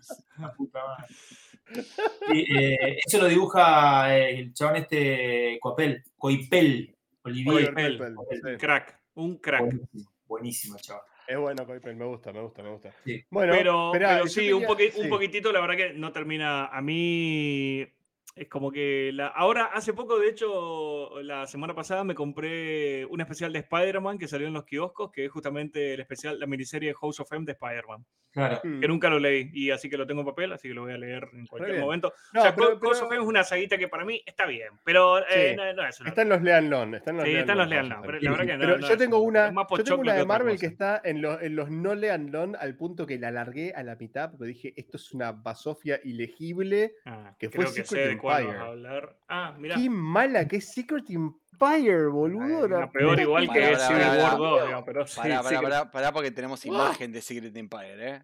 No, no, Secret Empire, para que no se ubique, vamos a hacer un raconto muy Es rapidito. una ¿Se chotada. acuerdan? ¿Se acuerdan cuando Twitter hizo así sobre sí mismo? Porque el número uno de Steve Rogers, Captain America, terminó con Captain America diciendo Hail Hydra Hail Hydra. y revelando que había sido un agente de Hydra todo este tiempo, desde 1925 42. para acá. Sí. A lo que Twitter se unió en un colectivo. Y ¿no? querían quemar la casa al alienista, boludo. A Nick Spencer, boludo, le, le mandaron amenazas de muerte a Nick Spencer. Fue una locura. Como movida publicitaria, bien Marvel, bien hecho. Ahora bien, como historia individual para Captain America, a mí no me parecía mal. Pero de ahí sacaron un evento que fue una pija y que lo terminaron resolviendo para el orto. Claro. Para el orto. Yo lo largué por la mitad. Después un día dije, ah, ya terminó Secret Empire. A ver cómo resolvieron. Dije, Dios, Ay, menos mal hice- que no leí ay, más". boludo, hice lo Menos mismo. mal que no leí más. Hice lo mismo. desastre, Es a ver cómo termina. Ah, ok. Qué buena. Pero no bueno, en fin. Eh, todo Secret Empire transcurre sobre que, eh, como decía, Captain America revela que había sido un agente de Hydra todo el tiempo, porque obvio, ¿no? Eh, se convierte en, un- en- en Trump con escudo y convierte a Estados Unidos en una especie de estado totalitario controlado por Hydra, que no son los nazis para nada, no. No, no. No, Nada que no. ver. no. Para nada. Así que bueno, comentario sociopolítico este, actual, actual, como poco, ¿no? Eh, pero más allá de eso, la serie tiene una mala resolución, porque lo que venían diciéndote es, no es un clon, no es un Capitán América de un mundo alternativo, no es un Capitán, Capitán América que le lava el cerebro, que yo, ¿verdad? es el Capitán América posto a Tierra 616. Y Pero. era mentira, no. y era mentira. Era una copia de Capitán América de Tierra Claro. 616. Malísimo. Entonces, entonces es como, ya partiendo de la base de que la serie era mala y encima lo resolviste diciendo, perdón, haciendo lo que juraste desde antes que salga el número uno, el número cero en realidad, Sí. que no ibas a hacer. No ibas a hacer jamás. Spencer, te merecías el doble de las amenazas de muerte. Mira, yo, un ¿qué- pelotudo. yo ¿querés que te diga cuál fue el mayor problema de Secret Empire?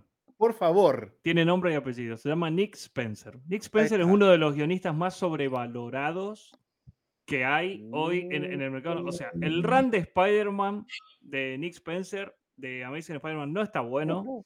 El Capitán América Sam Wilson no está bueno tampoco. No. Eh, lo que él escribió en Capitán América con Steve Rogers tampoco está bueno. O- Y Secret Empire no está bueno. bien, Entonces, después no tipo, o, o sea, que son tipo los highlights que tiene él como escritor. Entonces, eh, ¿qué me querés vender, Nick Spencer? Eh, deja de escribir, dedicate a otra cosa. No sé, bueno, ponete una panchería. La verdad es que Una sí, no Nick sé. Panchos te pones. Exactamente, porque no, escribir no es lo tuyo. Nick Spencer a mí me cae muy mal como escritor. o Sí, sea, no- le, Ahora le- me- nunca me- le he leído nada que dijera, ok, a ver, pues, no lo puedo Sí. bancar un poco. No, no, no. Matt, no. a ver si vos llegaste a más que esto. Yo la- me acuerdo en qué número lo largué. El número en que los Avengers van a cenar con Hank Pym, que estaba como simbioseado con Ultron. No llegué a Es eso. un desastre. No llegué siquiera a eso. No llegué a eso. No, yo, la, eh, yo creo que son nue- eh, nueve o diez números por ahí. Creo que la, ¿La leíste completa? Qué sí, huevo, la leí completa porque como tenía que ver con el Capi y a mí el Capi me gusta, quería saber, digamos, qué carajo iba a pasar, cómo terminaba. O sea, Claro. Siempre que algo tiene que ver con el Capi en Marvel, intento leerlo, estar al día. Leí también todo el run, de hecho, de Nick Spencer de Sam Wilson, o sea, eh, que por suerte no fue muy largo, ¿no? pero... Menos mal. Bueno, Sí, sí. ok. Como para tocar otros temas. Lo voy a Sí, poner sí. en pantalla y a ver qué me dicen de esto. Doomsday Clock, gente.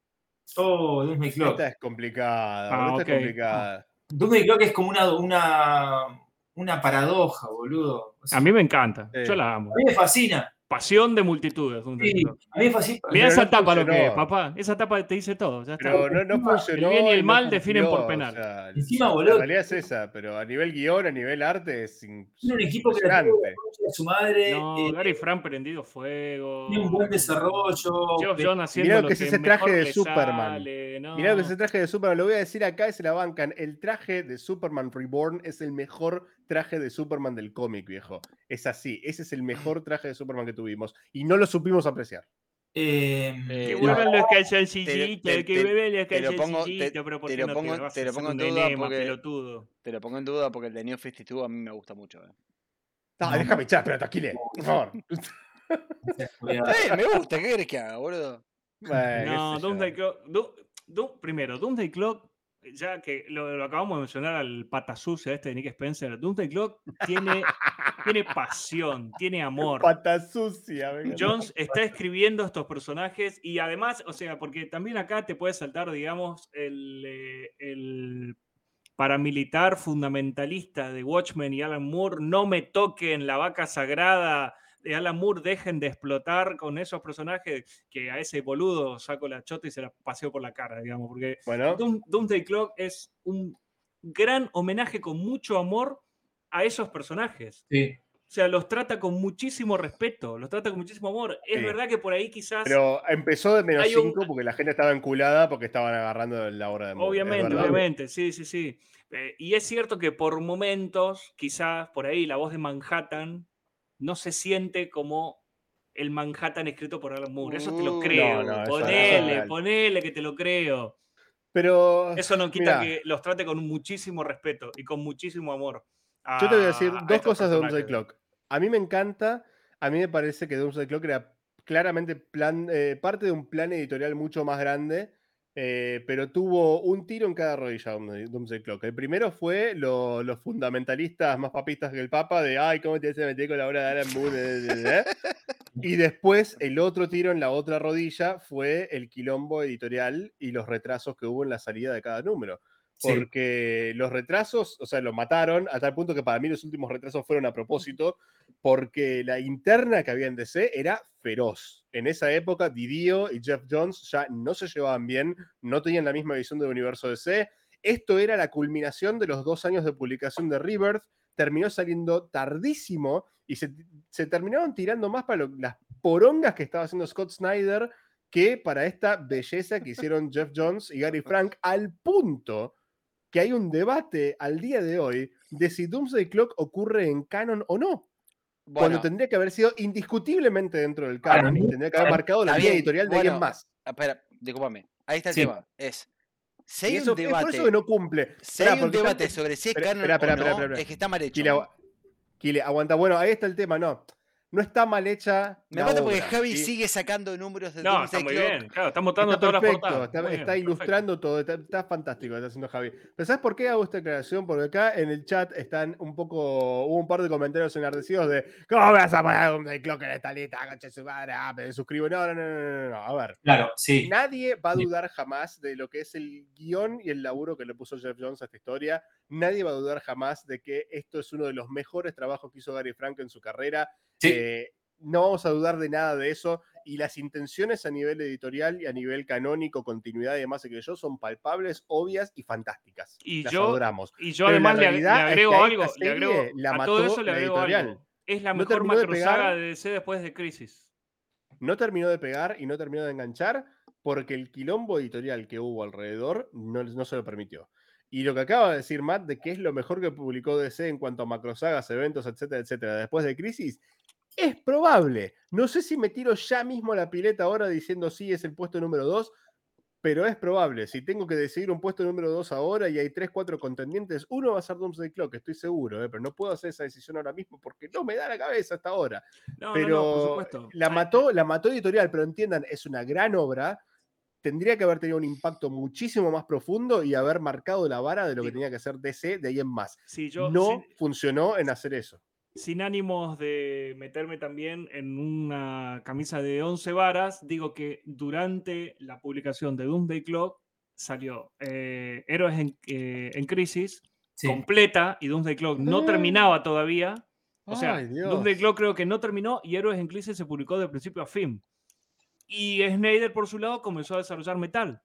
Sí. Ay, Eh, después terminó- o boludo, sea, qué poronga. eh, imagínate el quilombo que tenés editorial que Doomsday Clock, que es una continuación casi directa de The Button y que The Button era una continuación directa de Revert, y, y en el medio te clavaste un eh, Heroes in Crisis, que tipo, ¿y esto con qué se come? ¿Cómo? O sea, eh, digo, venimos de hablar de una época en la cual DC Se tenía come con los culos que dibuja Clayman, nada más, con eso Claro, se come, sí, porque sí, si no, no, más no vale. se puede mirar eso. Pero digo, venimos de hablar de una, de una época editorialmente eh, súper pulida, como por ejemplo la época de Crisis o la época de Millennium, en la cual Sí. eh, lo- los tipos, digamos, hacían un trabajo editorial tremendo para caer en estos momentos en los cuales eh, Doomsday Clock está saliendo al unísono con otra macrosaga o con otro evento, no sé si a Heroes in Crisis, no sé si llamarlo macrosaga, pero bueno, otro, Nah. otro evento importante de, de ese que tiene, te guste o no Martín, en las tapas tiene a todos los héroes representativos de la editorial, así que es un evento importante, a nosotros nos parece una mierda de saga, es un evento. menos a mí, a vos. a mí, a Importante le vos, queda no sé, enorme, ¿eh? Javi no tengo idea de la opinión que tiene acerca de Heroes in Crisis. Killen no estoy tampoco seguro.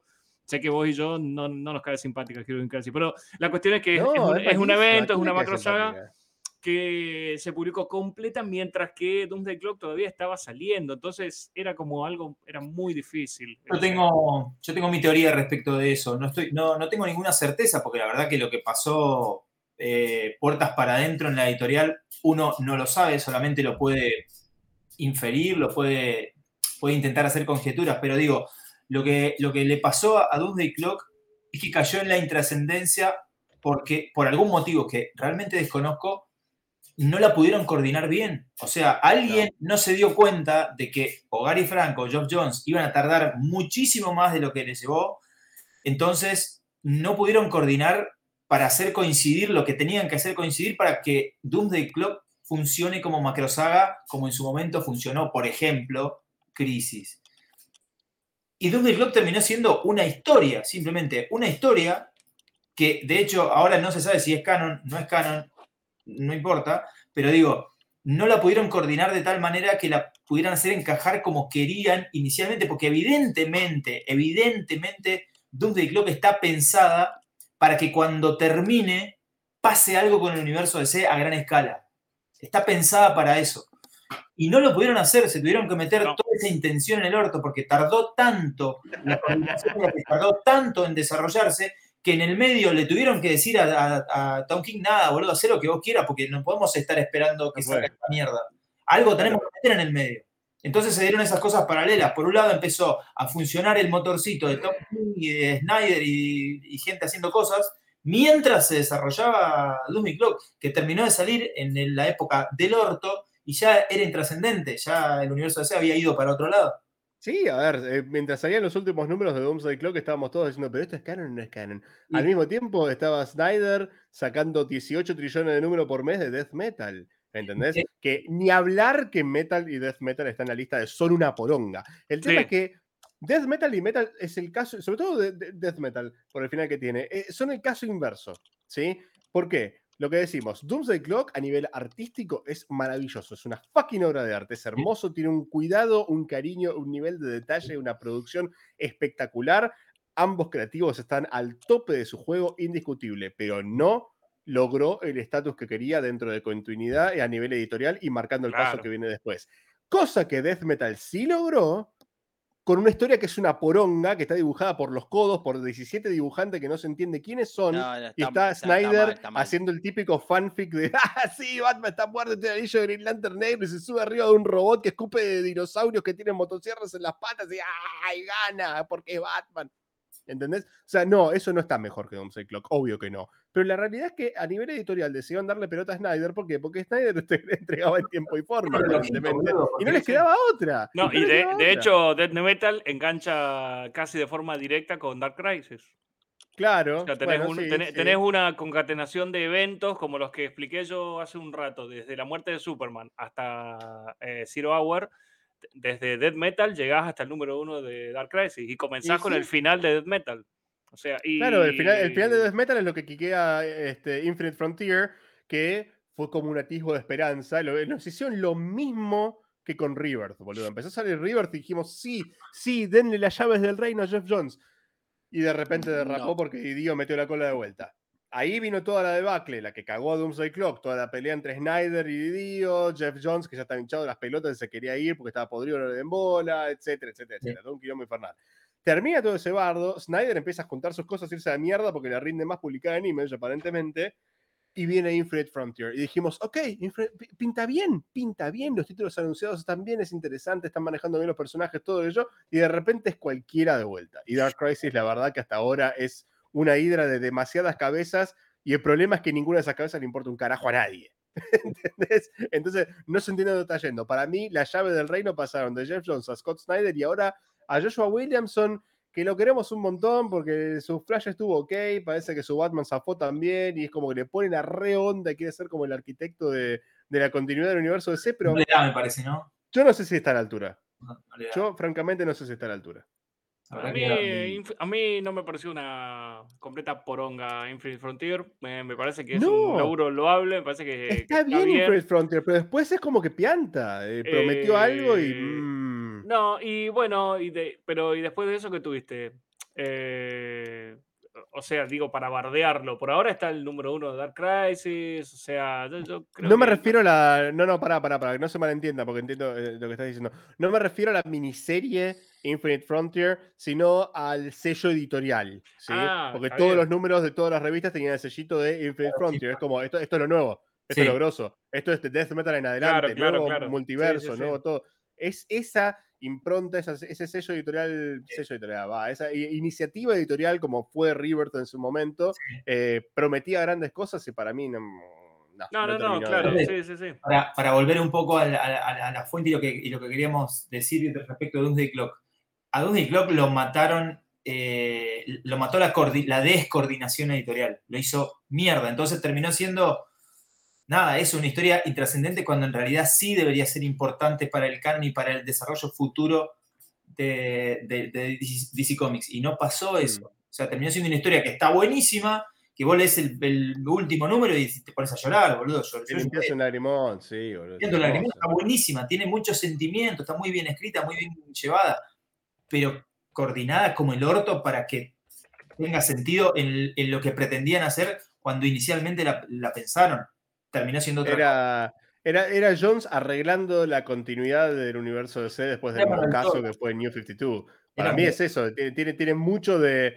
Sorry, la cagamos ahí, con esto lo arreglo. La, Pero la bueno, explicación, el, el último número, la explicación de, de- de Superman no, es hermoso. para el universo DC es brillante, Hermoso. maravillosa. Sí, sí, sí, sí. Eh, y entendés esos. Si eso hubiese funcionado bien, si hubiese salido una por mes y hubiesen podido lograr coordinar para que todo el universo se vaya en concordancia, el regreso de la JSA, eh, nada, boludo, hubiese sido maravilloso, la verdad no. Sí, sí, sí. La verdad que. Eh, Vi- Vivir en la tierra donde Doomsday Clock salió, como vos decís, debe estar re bueno. ¿eh? Hay una tierra paralela Sí, sí, total. donde están disfrutando y están Una disfrutando la cantidad paralela distinta de DC que está bárbara. En alguna Sí. la pasó, lo coordinaron. Sobre todo por la. Eh, te da un poco de bronca, digamos, por la sutileza con la que fueron armando todo hacia Doomsday Clock eh, hasta que Doomsday Clock comenzó a salir, ¿no? O sea, la Sí. verdad que estaba todo muy. Era, eh, a mí me gustaba todo, estaba todo muy lindo, la- estaba todo muy bien armado. El crossover este de Baton eh, eh, también está muy bueno.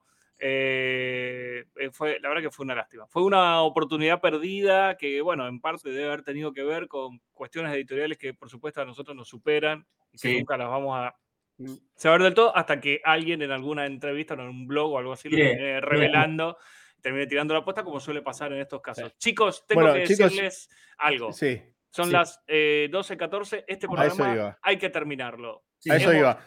Vamos a quedarnos con cosas en el tintero, por supuesto, pero bueno, mostramos por lo 2001, menos la otras que Siempre pasa. madera. Siempre pasa. Estas no funcaron, estas no funcaron. Interior, claro, sí, sí, sí. Pero bueno, nada, no sé, algún día quizás hagamos una, una parte 2 de la parte 2. Nada, mentira. No va a Eh, ser el programa que viene, se los puedo asegurar. No se vayan, no se vayan, que- quienes están ahí en el chat, no se vayan porque vamos a hacer sorteo. ¿Podemos hacer sorteo rapidito, Kire? No, Habíamos avisado en la promo que lo íbamos a hacer. Vamos, ¿Se puede? tenemos Se puede, forma. se puede, se puede. Te odio. Podemos. puede. Tiró un- Sí. Tira un lampón ahí. Sí, quédense soy, ahí, soy- quédense soy- ahí, soy el sí. lampone de Toma 5, así que está bien. Eh, leíste bien, Mabuki, vamos a hacer un sorteo. Tenemos un cómic para sortear. ¿Lo tenés a mano, Matt? Hay 15 personas en el chat. Voy a buscar el cómic porque no lo tengo a mano. Ah, Dale.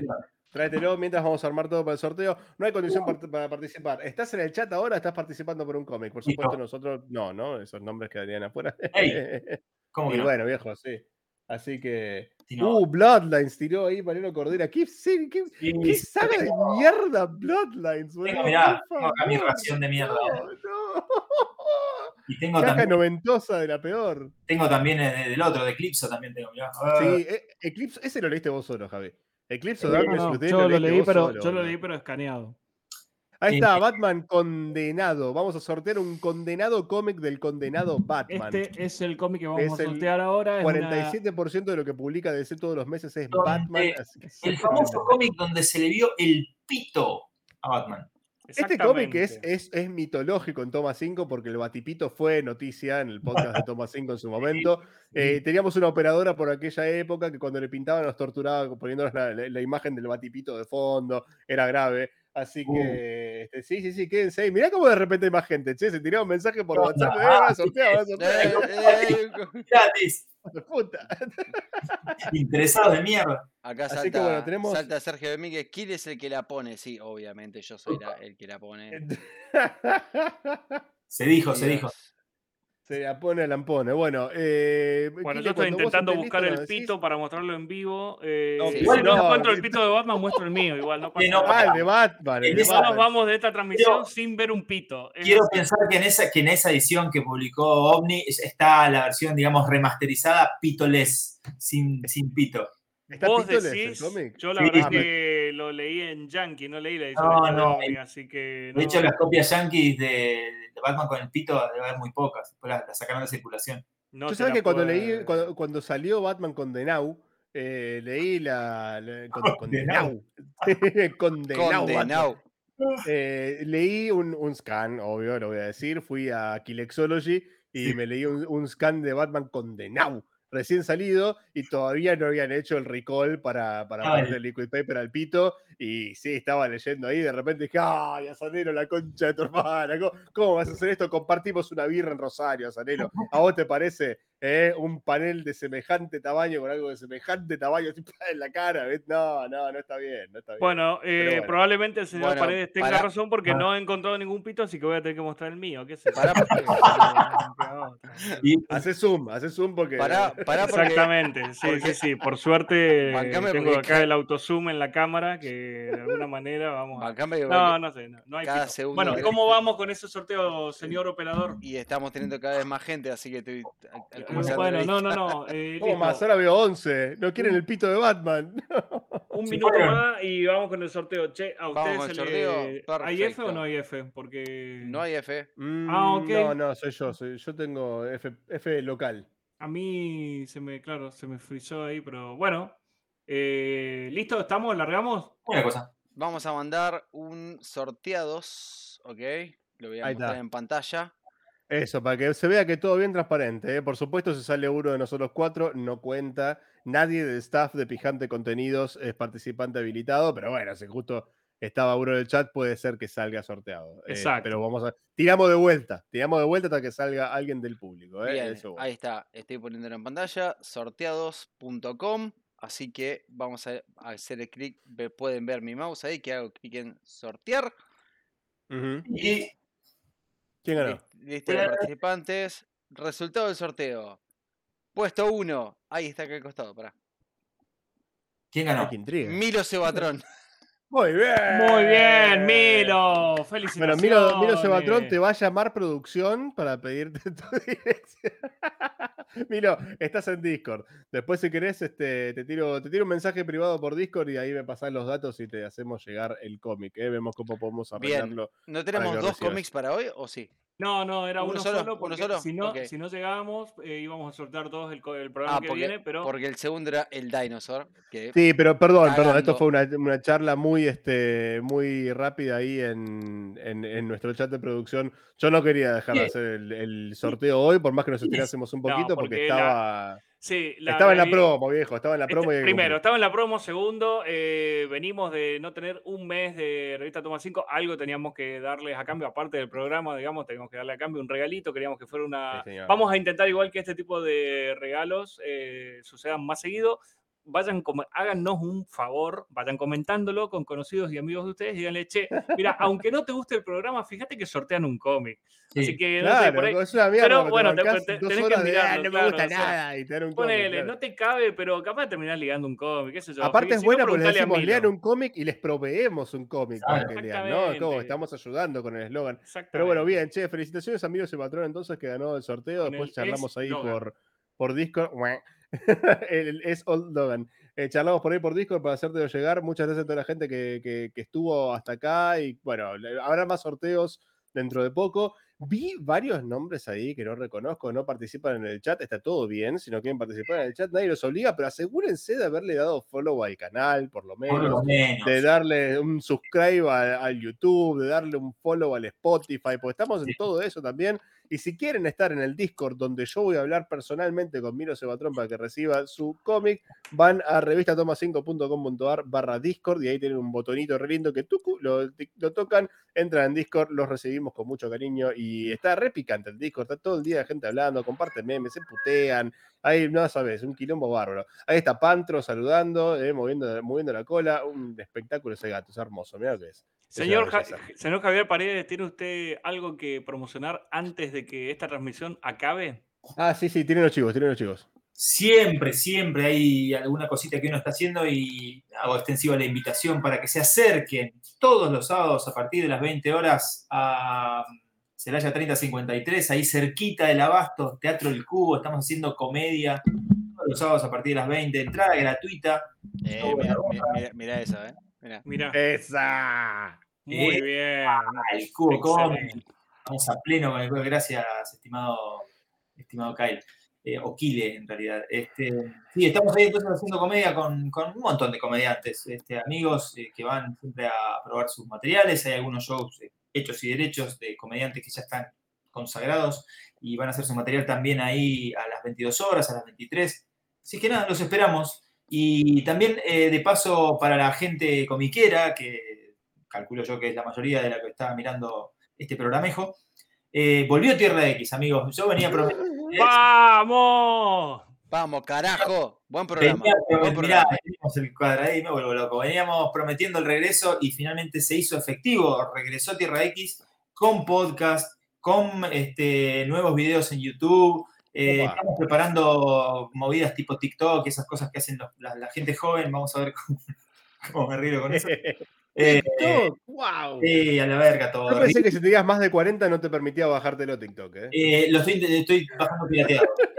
Ah, ahí está. Te bajaste el APK en una página china. Sí, claro. sí, sí, sí. Eh, así que nada, síganos en YouTube, síganos en Spotify, en iBooks, en, en Facebook, en Instagram, Tierra X. Nada, para ahí, para ahí Tierra X para rato. Volvimos espectacular, espectacular. Muy, muy bien el regreso de Tierra X, encima por todos lados. Es como, estuve un rato charlando y dije, ¿qué hacemos? Hacemos videos, hacemos podcast y eso. Todo. Y de repente uno dijo, hagamos todo. Sí, sí. El que lleva las riendas de esto, yo, yo medio que voy a la cola, ¿viste? Voy ahí ayudándolo. eh, y este, no, a la- a la- al- digamos, voy, voy siguiéndolo, ¿no? Voy, soy, soy como su- Yo no juzgo. el Robin de Nico Gat. Entonces, nada, el chabón dice, no, vamos a meterle todo, todo, todo, video, podcast, todo, y ahí va, esta tierra Eh, con tutti. Me parece espectacular. Busquen Tierra X por todos lados, en iVoox, en Spotify, en YouTube, en TikTok, en la casa de sus mamás, que lo van a encontrar. Le dan Ojo, follow, toma. subscribe, plata, lo que tengan para darle, se lo dan. Señor de Petris, si yo no puedo esperar hasta el próximo Origen Secreto, si me desvivo por leer una de sus mordazas columnas, ¿dónde lo leo? Maldito mainstream, eh, señor Martín, me buscas en Comiqueando Online, que es comiqueando.com.ar, en la parte de secciones que se llama Maldito Mainstream. Esa sección en particular tengo el agrado de escribirla yo. Este mes, por ejemplo, se lo dediqué a el señor Sabretooth, ¿no? Sí, el señor Sabretooth tiene una serie regular Mira. en Marvel que está bastante buena y sorprende porque no es la serie que uno esperaría de este asesino psicópata serial archienemigo de Javi Paredes. Eh, ¡Oh! Lo hizo, lo hizo. Yo no sabía lo iba a hacer lo lo hizo. Así que le hemos dedicado a la némesis de nuestro invitado de hoy eh, un maldito mainstream porque vale la pena, vale la pena. Víctor Lavalle es el guionista de este cómic y esta sección Se sale llama todos los Víctor, meses. igual que Sabretooth. Exactamente, igual que Víctor. Ya casi. Sí, sí, Why sí. you say that name? Che, eh, qué bueno, eh, yo creo quiero este, hacer notar algo. Uno de los integrantes fijos de este programa escriben comiqueando, chicos. ¿Ok? Fíjense. Mira, ¿no? Eh, Manéjenlo Ponele, con N al final. ponele. ¿Acaso la Claro. publicación referida a cómics más importante de toda la Argentina históricamente? Tal vez. Tal vez. Prácticamente, te diría, prácticamente, sí, sí, sí. Tal Así vez. que nada, eh, eh, lidien con esa información como, como puedan. eh, y lo mejor de todo, lo mejor de Maldito Mainstream, aparte de que lo escribe el señor de Petris, es que es un leanlon asegurado. ¿eh? Sí. Así que vayan al Comiqueando Online a leer todo, Comiqueando Online, con especial atención a Maldito Mainstream, que es un leanlon confirmado con sello de calidad de Petris. ¿eh? Así Pero que muchísimas gracias por tantos Bueno. al- elogios y halagos. Pero por favor, nada que no merezcan. Bien, y eh, nosotros antes de despedirnos les recordamos que mañana vamos a estar eh, de vuelta activando este canalejo de Twitch con Revista Toma 5, el podcast que sale como todos los jueves. Este programa mm, vamos a tratar de subirlo para mañana a YouTube también, así que si vos nos estás viendo Hombre del Futuro mañana en YouTube, gracias por mirar hasta acá, sos un copado. Sos un Eh, también lo vamos a subir a Spotify. Eh, por suerte no es como el de portadas y portadistas, este por ahí sin eh, la visual se puede disfrutar bastante más que el de portadas fue complicado, ¿no? Para la gente de Spotify les mandamos un abrazo Difícil, grande y una fue disculpa. difícil, fue difícil, fue difícil. Pero bueno, es como que este programa está en Spotify porque lo pidieron un par de personas y que, ah, no nos cuesta nada, ponelo, qué sé yo.